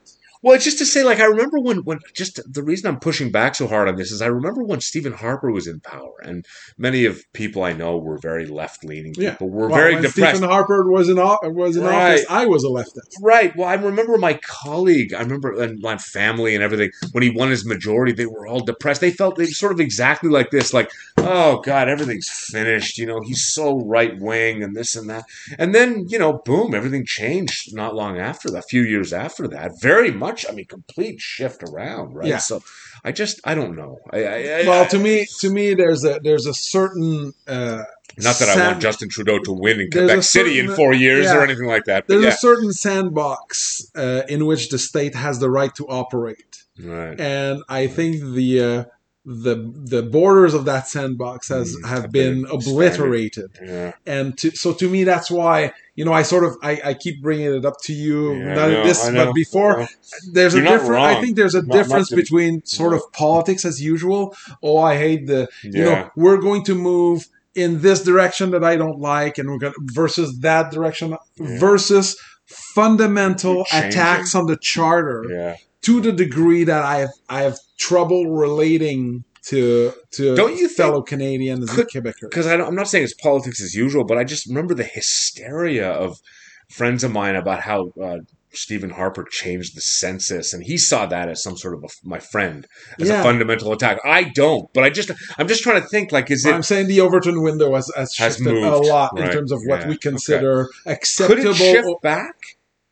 Oh, Could could it? Yeah, I mean, do you do you sort of move the Overton window? Is it is it moving always in one direction? Can it ever can it ever Well, be moved back to a more you reasonable know, place? and I- this is not going to head towards a, a white pill that you want, but you know, if if you Go ahead, Jordan, red Jordan pill. Peterson, Jordan Peterson, that's actually kind of black, but okay, uh, Black pill, excuse me. Uh, yeah, uh, But I Jordan Peterson, yeah, all those Yeah. pills, like it's like I don't know, man. I don't have, I don't take any medication, so all these talks of pills get me confused sometimes too. But So you know there was the this like how how do we move towards a totalitarian state well it's two yeah. steps forward and one step back you know Right, they right, take yeah. so so right now i think the the trend is definitely away from, From- i mean we look the- at yeah. uh, ArriveCAN being discontinued more or less uh, uh, in about a week and we look at uh, you know that's the- a good the- thing, though, isn't Yes, it? yes, yeah, that's it. right. That's it. right, so, okay, so we're right, saying this right. thread. That's one of the that's one of the steps forward. that's one of the step back. one of the steps. the- what, what to to eliminate? Well, the sta- no to to reaching a state of, of dictatorship or totalitarian state. It's two steps forward, one step back. Okay. So right now, I think it's receding, Oh, I see what you're but saying. it's not So- so- going so- to. It's right, not right. going to recede to the point we were We're, in we're at 2019. yeah. So there is no discord. There is no discourse Mm, by, let's say, a large enough segment of the population that is in the state that I'm in, which is like we have to make sure yeah. that we go back to what we were and we put the fences and the walls around the state so that if they if something like this happens again we do not repeat those mistakes but i Mhm. don't think even pe- if people Yeah. are even if it's receding the number of people who think we have made mistakes in what we've done because there's a difference between saying oh we can go back to normal now because it's over versus it never should have happened Yeah, to begin with yeah. there's a huge difference between the two a lot of people were telling me well we're all fed up with the measures and that i would kept drive me crazy. i kept I remember when people said it, I was like, I "It's not, not- just fed up. i'm not fed up with them they were never, have justified. Yeah, so it's it's like fed up on minute zero yeah. I was it's, so it's not a matter of and well, also, there's a fed lot up, of fed up there's a lot implies of- that you just kind of stop doing them and everything just is okay. But but if we fund if we've created a new precedent for what Yeah. we do, for what when, we're when, when- tolerating when, from there's the something something at its worst had a one why death not the rate, right? why not the a climate change curfew now that we're used to curfews Yeah, why not the yeah, climate oh yeah. if you if people stay inside in the evening it's going to lower Yeah. our energy cost God, don't give them any not? ideas, bro. well Yeah. i don't i think you know, i think they're you know. pretty inventive uh, as it Yeah. stands and that's Well, the only the only positive thing I would say is that I I real I believe that things generally get better over time I, because of the evidence that I see. The Matt Ridley, Bjorn Lomborg sort of thing. You know, like well, you know Matt who Ridley. does well i know I mean, if- bjorn if lomborg I I, mean, know bjorn, Bjorn Lomborg, more if, than- if, if, they will they will talk about. I mean, just anyone. But will- who listens except Jordan Peterson and you? lots and of us, lots of people But, do. eh, You know, I- I- uh, I mean, you know, I, reflected at the poll. I mean, I heard uh, Anglade in yesterday's debate say that the future of energy in Quebec is wind power. Yeah, it's like, what the hell? we already have clean energy. We like, have what? the cleanest, most What the man? powerful, Yeah. most reliable. Well, maybe We she's have- deliberately trying to tank the Liberal Party. Maybe Yeah, that, what- conspiracy that is connects- true. that right? connects to the Yeah, conspiracy. Like that has to be the stupidest thing I've heard. But I mean, there's almost no one except Eric Duhaime who's like, "Are you insane?" It's like, well, everyone else on Earth yeah. does wind power. Well, first of all, no, that's even not if true. even That's- if wind power was reliable, which it is not. which it is not, Yeah. ask Texas. yeah. Uh, Ask the Danes. Yeah. Disaster even Europe, if it was you know? powerful and reliable and constant enough, it still would not hold a, ca- a candle Yeah. to hydro. Yeah, that's we true. have hydro. We Yeah. have the. I mean, it's a gift from God. Yeah, I know. The- and, the and, we, of- and, that's one of the great things about the national, the Quebec nationalist movement was it partly was the reason of the. I mean, Yeah. that's the, the Hydro Quebec. This is a positive thing to end Mm. on. Has to be one of the only cases where I see a state monopoly that actually seems to have done some pretty Overall, amazing yeah. things. I mean, because I can't. early on, I uh, think yeah. I think everything Yeah. degrades with time, and I yeah, think yeah, Hydro Quebec is at Entropy, that time. right? Yeah, Yeah, but just just to say, I mean, like like you know the the. I, I, I, I try and break my head. How could you split up Power. Hydro Quebec and, and make it Yeah, I better? don't know. how. I don't know the I- I- solution to and I'm, I'm in favor of competition and Yeah. free markets and everything. But yeah, I, but ahead. I will say, and I never hesitate to say that power in Quebec was made much greater by Hydro Quebec versus Mm-hmm. the whatever private they had it was scammy- four companies that were that were yeah there were four companies that were being that that, that, that actually were were bought by they, they were offered money they were not nationalized Mm. Yeah. the way this, there's two ways you can Well, nationalize most of the something time you can you can hold a gun to them and tell them to give it over or you But that doesn't happen most money. of the time. Even That's in, true. even in That's even true. in Yeah. like even when Na- like Nasser nationalized the Suez Canal, he, paid bought for it. He Yeah, paid bought for it. yeah. So So, there's some so- threat in the background. yeah, there's well, But, yeah, of yeah. course. No, it's like Yeah. this is what we're giving you Yeah. for it. Now you leave. Yeah. But uh, My- but our, friend Sid Parkinson told me Yeah. once. He said that just that Quebec is very rich with well, those resources, and if we had left those Oh, companies, um, fun- he, if he says oh. if we had left those companies functioning, it would have been better. Now that's I think what he says. Now I, I I, we who don't knows, know, right? right? Exactly. to- yeah, yeah. It's, it's it's tough to know. But just to say, I mean, that's something positive. Like we have this thing that we're, you know, that that Oh, exists. the hydro hydro Quebec there, it's is very clean and very, and it looks like no one's saying, well, except for Anglade, who's too stupid but to it's be, resonating. you know, like yeah, Legault has built wind farms. yeah. Yeah, Why? yeah. Well, the, the the Steelman argument with that might be something like if you can develop batteries that can store the energy and keep it constant. Because look, I I, I I'm very familiar with the problems with wind Yeah. and solar. I, like in, in Europe, it's a disaster, Uh-huh. especially now with that the gas is going to be cut Belgium just right? shut down You know. their nuclear reactor Did they? Yeah. because for env- environmental reasons. yeah, it's They're just going to freeze to death now. Good job. Yeah. All right. Well, I, I- well, why don't I just say, long live Hydro Quebec? All right. How about something well, like that? I can, And- and- I can, uh, I can, I can support that. Okay, and thanks again, and I wish you the best of luck. Maybe, maybe when you get settled in in the U.S., we can do a, a thing, a post hoc thing of about course, the, absolutely. you know, and we can My continue pleasure. the discussion because this has been really, really fun. yeah, it's been Yeah. fun for me too. All right, man. Thanks. right, thank you.